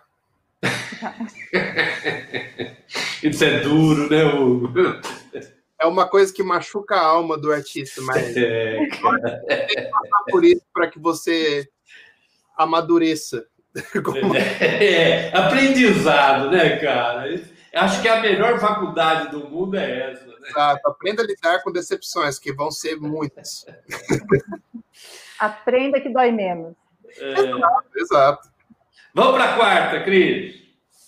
Quando você faz um podcast, gosta de dar uma queimadinha? Queimadinha no quê?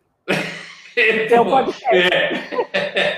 Essa é uma coisa muito séria para você responder, hein, cara? Ah, às vezes.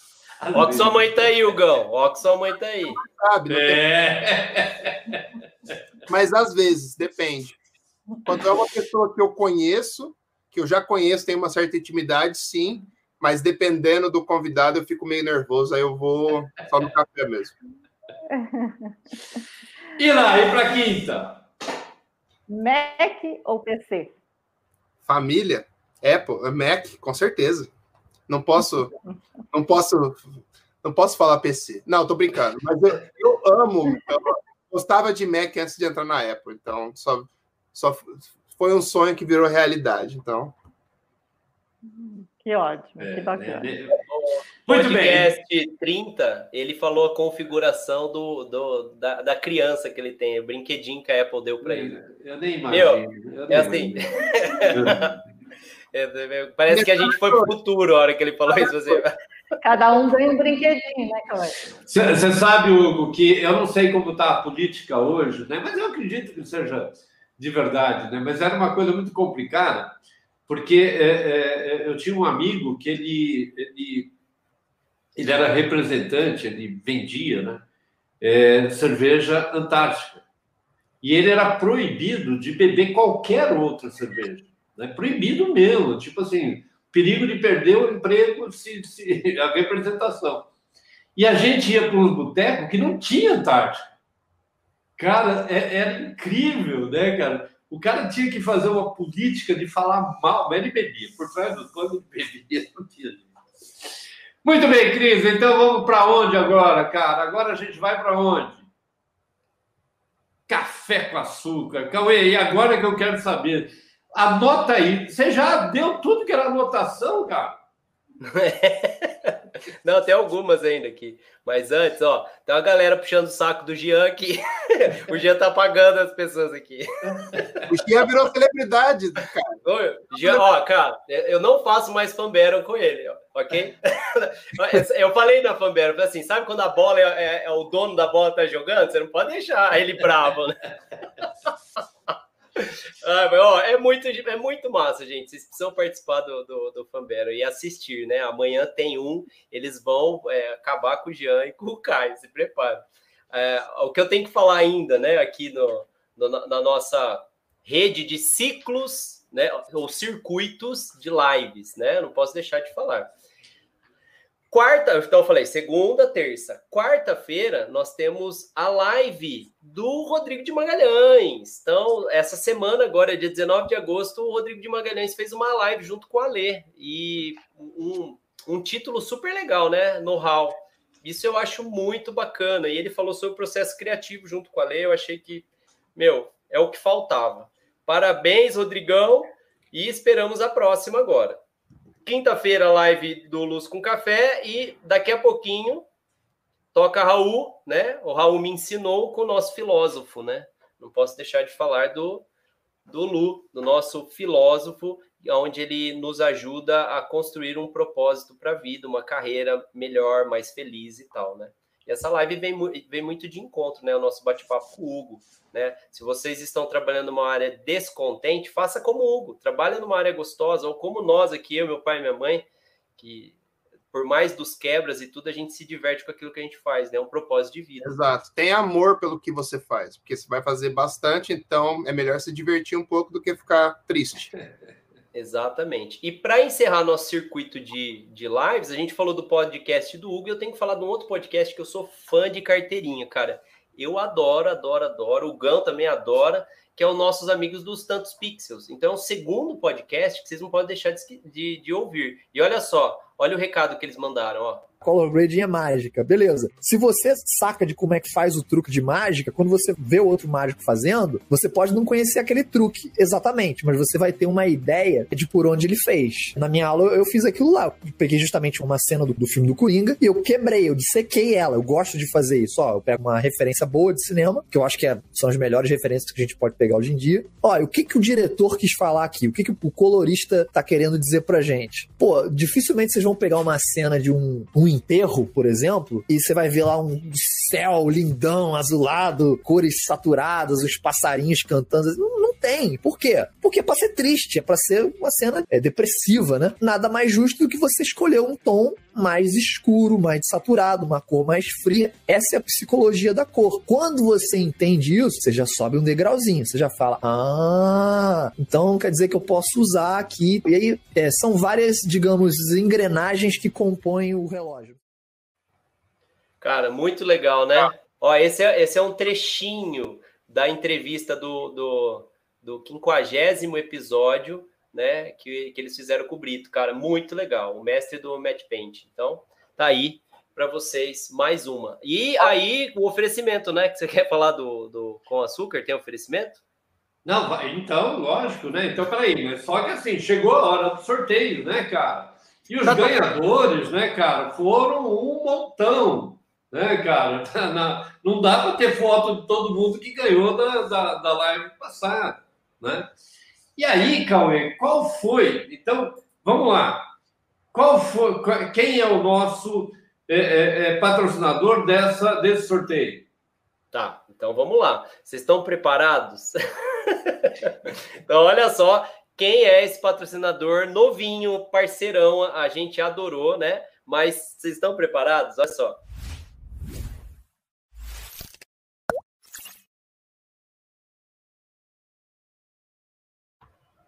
Caderode, eu não posso deixar de falar da Caderode, que é uma grande parceira nossa também, que tem o quê? Qualidade, eu não posso deixar de falar nisso, né? A gente está fazendo o review dos equipamentos para estúdio e escritório, né? Ó, a gente já tem as estruturas luminosas com a Maco, a Caderode veio para sustentar o quê? Aonde a gente tem o maior zelo, né? Que é o espaço onde ficam os nossos equipamentos, onde a gente senta e tal. E aí, meu pai não deixou ainda eu falar sobre o review, mas ele fez um vídeo. Então, prestem atenção no vídeo que ele fez do unboxing da Caderode. Você editou, né, Cauê? Não. Caraca, veja só o que a Caderode mandou para a gente.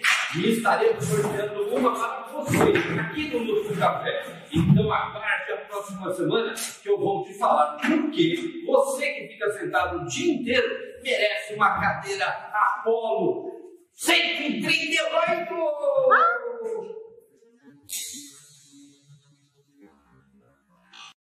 É, porra, cara.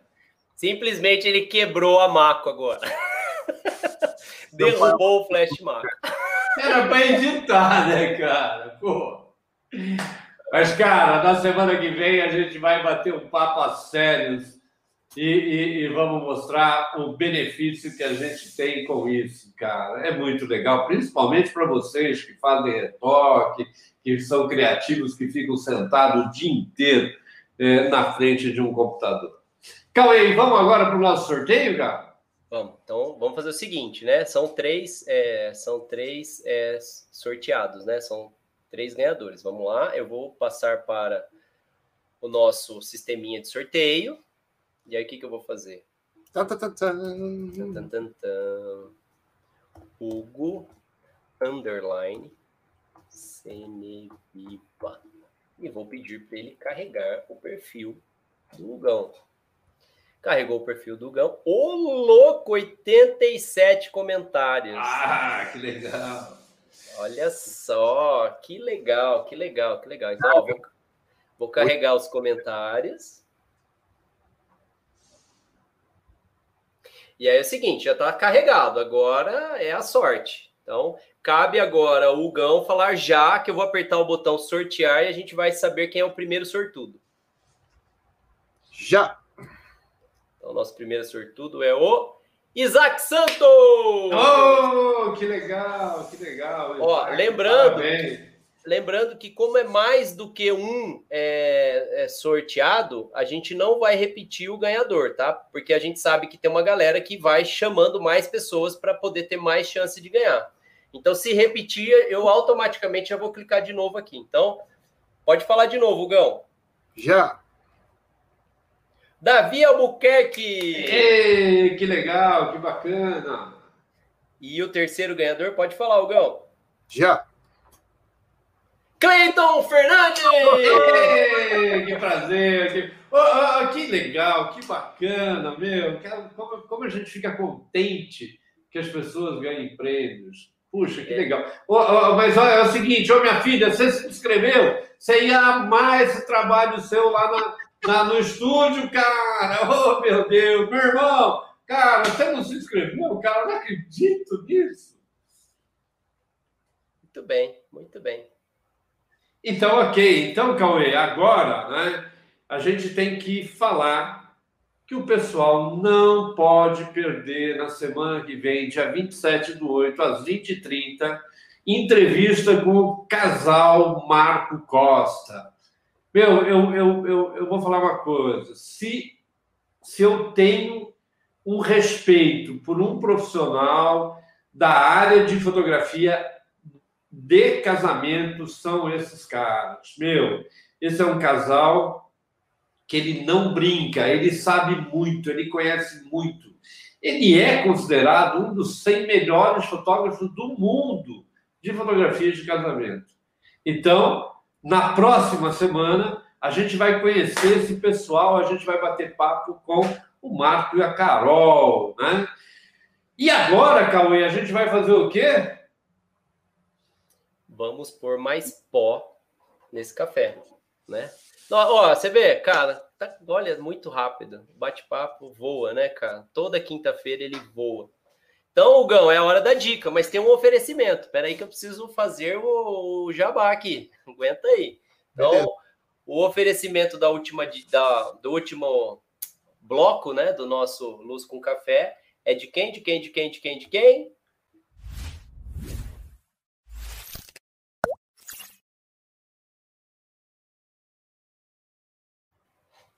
Bom, então a gente não pode deixar de dizer o quê? Pô, se a gente está falando de grandes parceiros com grandes qualidades, a gente pode deixar de falar da revista Fotógrafo Melhor, né?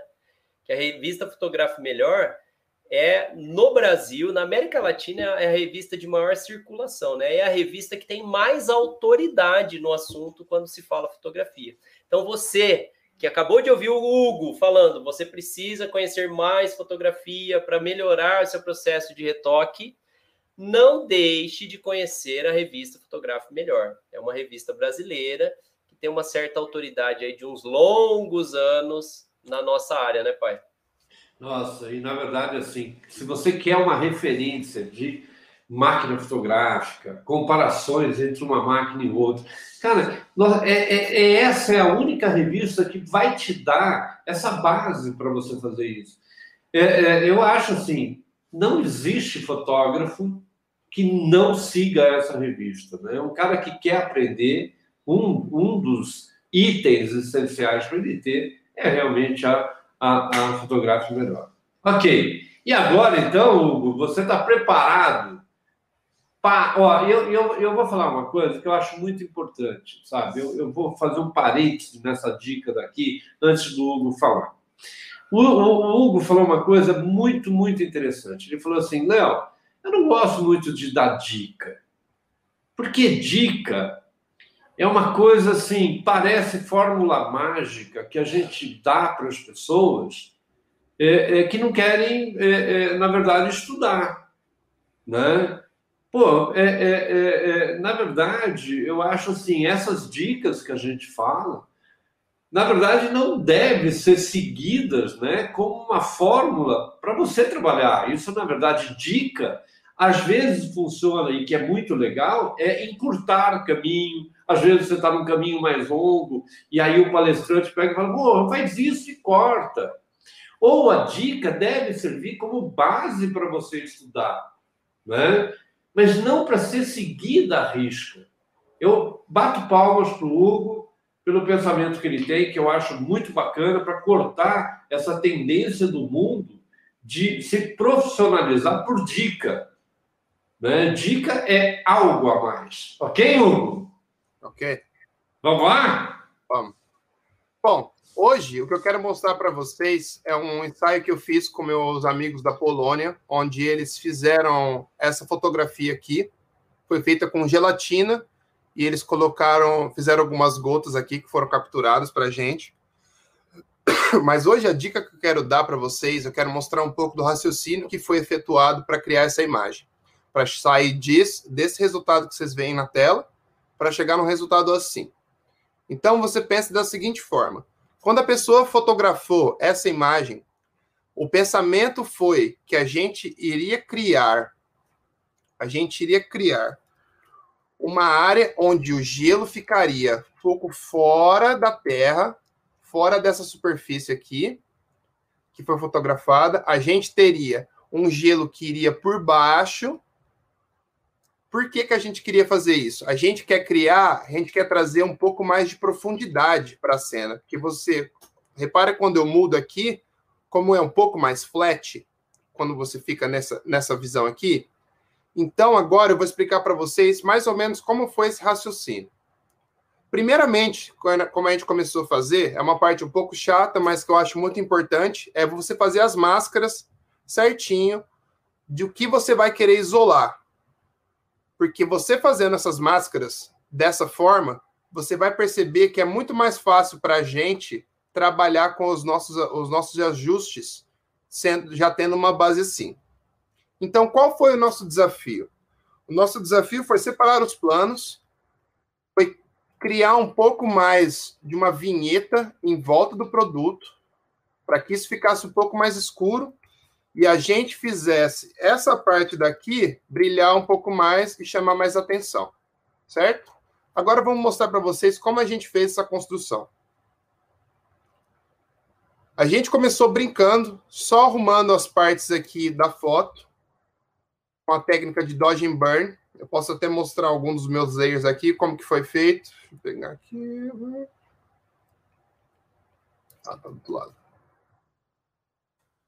Como foi feito esse trabalho, é basicamente puxando uma curva, e puxei uma curva um pouquinho mais alta e joguei um pouco mais de vermelho ali, que estava um pouco molhadinho, ficava um pouco de cian, e dessa mesma forma a gente fez o exercício para mostrar, para arrumar essa segunda marca, que você percebe aqui, que através dessa técnica, você consegue arrumar a label e deixar ela mais bonita, certo? A gente passou dessa técnica, já aplicou ela, já vê que tá legal. Agora, como a gente vai fazer para trazer interesse para essa área que a gente tem em volta da garrafa?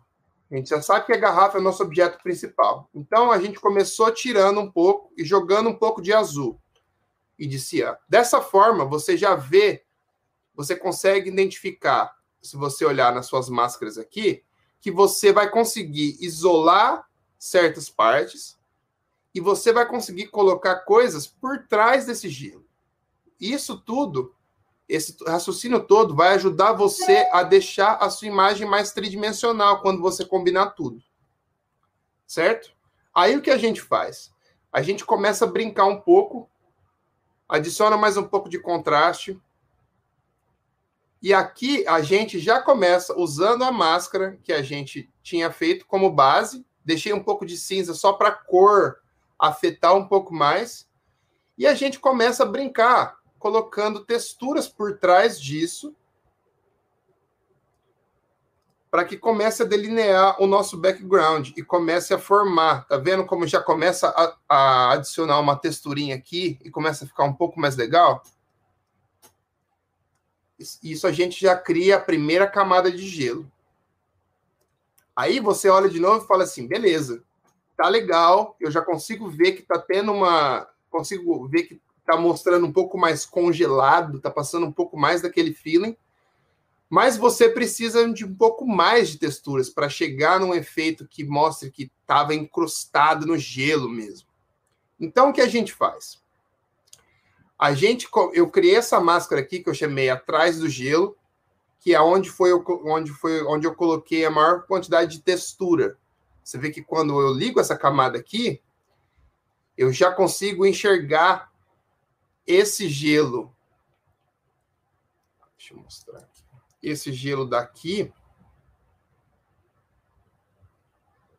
um pouco mais separado a parte de trás. Vocês conseguem ter essa impressão aí?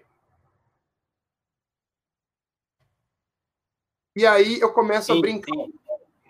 Beleza. E aí eu começo... Aí, como esse gelo, essa parte do gelo aqui, ele ia estar para cima... Então, consequentemente, você começa a construir essa imagem vindo do escuro para o claro, porque você quer guiar os olhos do observador justamente para aquela área. Aí, por exemplo, a gente já usou essa máscara aqui que a gente fez para colocar as coisas atrás do gelo e atrás da garrafa, e a gente brincou com algumas colocando por cima, para que facilitasse na hora de fazer o blend. Aí eu fiz uma vinhetazinha aqui, nada demais, só fiz com o meu soft light, fui brincando com o degradê, mas você percebe que você começa a guiar o olho muito mais quando você compara para uma coisa assim, por exemplo. Olha como o nosso olho já está indo mais para o meio. Mas a gente precisa intensificar um pouco isso. E uma das coisas que eu sempre faço, que eu sempre gosto de usar, que eu até brinquei com o Ale, no Ale Kizzi Live, que é o Apply Image, é uma coisa que eu faço em praticamente todos os meus trabalhos. E eu vou demonstrar aqui mais ou menos para vocês como eu fiz para fazer esse. Eu tinha aqui os meus levels, criei uma camadinha, venho aqui no Apply Image, menu, Image, Apply Image, escolho a opção do Merge, dou OK. Ele vai jogar a máscara ali para mim.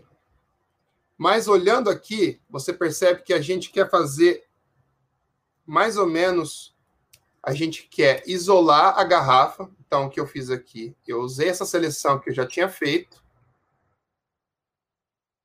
Isolar a garrafa. Deixo tudo preto. E agora eu vou jogar um ajuste em cima desse Apply Image. No caso que eu vou fazer aqui é o Levels. Então, Command ou Ctrl L. E eu vou intensificar o contraste disso, porque eu quero que eles tenham um punch. Eu quero que esse ajuste deixe bem delineado como que a minha luz vai ser na cena. Aí eu vou deixando um pouco mais agressivo. Você pode deixar mais agressivo, porque...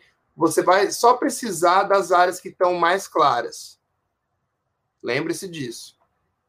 E aí, quando eu terminei esse ajuste, eu venho aqui, eu ligo ele, você vê que a gente conseguiu, nesse caso aqui, foi para diminuir um pouco da claridade do gelo. E aí, depois a gente fez alguns outros ajustes dessa mesma forma, para deixar um pouco mais a vinheta e pintar um pouco mais. Esse foi um layer super simples. Pintar um pouco mais de certas partes para que você consiga ter essa leitura mais bem feita. E aí você percebe que separando esses planos e construindo esse equilíbrio de luz gradual, que vem de uma área, que essa sendo a sua área de importância, a área que tem que ter o maior pop. E aí vai dando fading para as outras áreas aqui. Parece, mostrando desse jeito, parece que é uma coisa muito fácil de fazer, uma coisa muito, muito prática, mas isso demora algum tempo, galera, porque você tem que ir fazendo, você tem que ir estudando, você tem que ter essa percepção visual que a gente comentou para você conseguir reconhecer essas áreas e saber aproveitar, para quando você bater um olho numa shot assim, você falar assim, beleza, aqui, o que eu vou fazer para que eu consiga trabalhar essa imagem de uma melhor forma? Eu vou separar os gelos que eu tenho por cima, vou separar os objetos em diferentes máscaras, porque isso permite a você criar diferentes layers de profundidade na sua imagem, que quando você tem um resultado final, você olha aqui e ele fica muito mais legal. Por exemplo, você vê aqui, essa parte a gente forçou propositalmente para que ficasse embaixo do congelado, para que ficasse como se a garrafa tivesse sido enfiada ali. E você vai acentuando certas partes para que tenha uma leitura melhor. Você percebe que fazendo a máscara no gelo daquela forma que a gente fez, a gente consegue deixar essa edge, essa borda do gelo um pouco mais clara. A gente cria um contraste vindo daqui para que pareça, por exemplo, parece uma área que é já está muito mais congelada, muito mais tempo. E através disso você vai delineando melhor, com luz, com cores. Você percebe que aquilo já foi criado ali e vai ajudar, vai guiar muito mais o olho do seu observador do que por uma coisa assim. E você consegue discernir os diferentes layers de gelo, por exemplo. Tem esse layer aqui que parece que está super lá no fundo, tem esse aqui que está quase na garrafa, tem esse aqui que está enfiadinho um pouco embaixo da garrafa. Aí a gente jogou umas texturas por cima e olha que legal. Parece que alguns desses gelos aqui estão meio que congelados e perdidos embaixo do gelo. Então, qual que é a dica de hoje, galera? Quando você for trabalhar com uma foto que pareça ser flat e você não sabe por onde começar, faça máscaras separando alguns planos que você vai ter e comece a trabalhar a imagem dessa forma para que você consiga guiar a luz de uma forma correta e de uma forma coesa, para que essa luz que você criou no seu retouching, ela ajude a luz que foi... a luz que a foto foi fotografada, para que ela tenha um resultado melhor. Você pode ver aqui que eu não inventei muito a luz e eu não mudei muito as coisas. Eu, basicamente, intensifiquei algumas partes e eu fiz uma separação melhor dos meus planos para que eu conseguisse fazer com que essas áreas dos cantos, essas áreas mais azuis, me desse uma profundidade de campo muito legal. Então, você consegue sair de uma imagem que é flat para uma imagem que é quase 3D, trabalhando com máscaras e guiando a luz. Então, acho que é isso. Parabéns! Que show de percepção Dodge and Burn, né? Sombra e luz aí. Ó, eu vou, além de parabenizá-lo, tem uma pergunta. Tem duas aqui. Eu acho que eu virei fã da sua mãe, que a sua mãe deve ser que nem meu pai. Porque olha só, ó que sua mãe falou assim, filho, ó, dica do dia, seja foda. É. Isso aí. Tem que ser. Minha mãe sempre fala isso, tem que ser, porque... Seja foda, já tô até vendo. Ai, ai, ai. A energia ó, é a mesma. É, que massa, cara, parabéns. E o Jean perguntou qual é o tamanho final dessa foto. Cara, essa imagem desse arquivo aqui eu reduzi um pouco, porque a gente estava na live, mas acho que era 8K. Tinha o quê? Umas... Essa tá com 16, então a original tinha uns 25 inches de altura. 8K de altura, 8×5K em 300 dpi. É bem grande, cara. É, bem grande. Bem grande. 70, 80 centímetros. Quase. Isso. Até quando ele fez esse ensaio, ele até teve que fazer... Sabe quando você usa o focus stacking para deixar tudo preto? Ele precisou fazer isso porque teve algumas fotos que era bem detalhado o foco e ele teve que fazer isso aí depois para que eu pudesse deixar tudo sharp. Mas... É back digital ou é DSLR? Cara, eu acho que foi back digital. E você, quando edita essas fotos, tudo em 16 bits? Isso. Muito bem, Hugão. Eu sempre deixo em 16, porque apesar de ser um pouquinho mais pesadinho, o range de cor que você tem, a quantidade de coisa que você pode explorar é muito melhor quando você vai para 8 bits. Eu sei que a galera sofre com 16, mas para cor não tem nada melhor. Não tem jeito, cara. Eu vivo falando isso também, cara. Edição em alta, e ainda mais se você vai editar tanto como você está editando, né? Assim, pensando em luz e sombra, você garantir não ter ruído, né? Não tem jeito. Mas, Hugo, eu vou te falar uma coisa que... Uma das coisas que eu mais gostei de ouvir você falar, e que tua mãe muito provavelmente vai concordar comigo, é quando você falou que você estava mostrando uma coisa muito simples. Eu concordo. Se eu tivesse mais uma outra vida, eu tentaria fazer um negócio desse. Porque, cara, isso para mim é fantástico, cara. Você é um mago. Não, eu gostaria... Fábio... Mas que, por exemplo, é o seguinte. Lembra que a gente falou que tudo é sobre quanto você ama o que você faz. E quanto mais você estuda e mais você se aprofunda. Sabe, eu venho trabalhando com imagens faz quase 10 anos e eu me vejo como um estudante no primeiro dia ainda. Tipo, a fome que você tem que ter por conhecimento e testar e tentar fazer cada vez coisa melhor é uma constante, sabe? Eu imagino que deve ser uma constante para vocês também. Cara, eu imagino o orgulho que tua mãe tem de falar... Né? E que a gente pode falar que você é foda.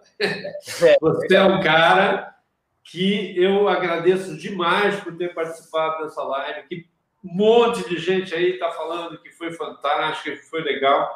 Obrigado, cara. Obrigado por participar com a gente. Obrigado de bater esse papo com a gente. E espero, né, que a gente tenha em muitas outras reuniões um bate-papo tão gostoso como nós tivemos hoje aqui. Obrigado. Muito obrigado. Eu que agradeço, cara. Eu agradeço o convite de vocês. Eu sempre assisto Luz com Café. Até na hora que você estava me explicando como ia funcionar, quase que eu falei, eu já sei, eu vejo toda semana. E eu admiro muito vocês pela seriedade, pela criatividade, pelo jeito que vocês fazem as lives, pelo trabalho de vocês. A gente bateu o bate-papo no podcast, foi quando eu conheci vocês um pouco melhor. Não conheço vocês há muito tempo, mas admiro vocês, e é isso, cara. Eu acho que a gente construiu uma amizade que está começando agora, mas acho que tem bastante aí para vir, e a gente com certeza vai poder se ver mais vezes, trocar mais ideia, trocar trabalho, Cauê. Pode ficar cegado. Tudo que meu pai fizer, eu mando para você, cara. Você vai ver o fotógrafo chato que é ele, cara. E aí, a hora que minha mãe falar de produção, você vai ver o trabalho que é. Mas, Algão, você está no nosso coração. Desde a primeira vez que eu vi seu podcast, eu fiquei encantado pela performance humana que você tem, cara. Você é um cara que... O seu ideal com esse podcast é fazer exatamente o que eu acho que a humanidade tinha que fazer. Compartilhar mais conhecimento com toda a naturalidade e a ingenuidade que um artista tem, né? Que nada melhor na vida do que você... Eu acho que isso que torna o seu trabalho eterno. É você poder compartilhar aquilo que você mais sabe. Então, você está de parabéns mesmo. Seu trabalho sempre foi incrível. Eu sou seu fã já faz tempo. Né? Eu já te conheço já há um bom tempo pelas pesquisas, não tem jeito, né, cara? Você está lá no Behance e vai, quem é? Hugo Ceneviva. Então, você está de parabéns, cara. E essa amizade, com certeza, cara, você faz parte da família. A gente aqui, como todos que estão assistindo, cara, eles são uma família. Nós todos aqui somos uma família que amamos o que fazemos e compartilhamos. Então, você está de parabéns, viu? Obrigado pela oportunidade. Valeu, galera. Se vocês precisarem de mim, conte comigo. Muito obrigada. Pode desligar, então? Acabou aqui? Olá. Valeu, galera. Até mais. Um abraço, até. Show de bola. Até mais.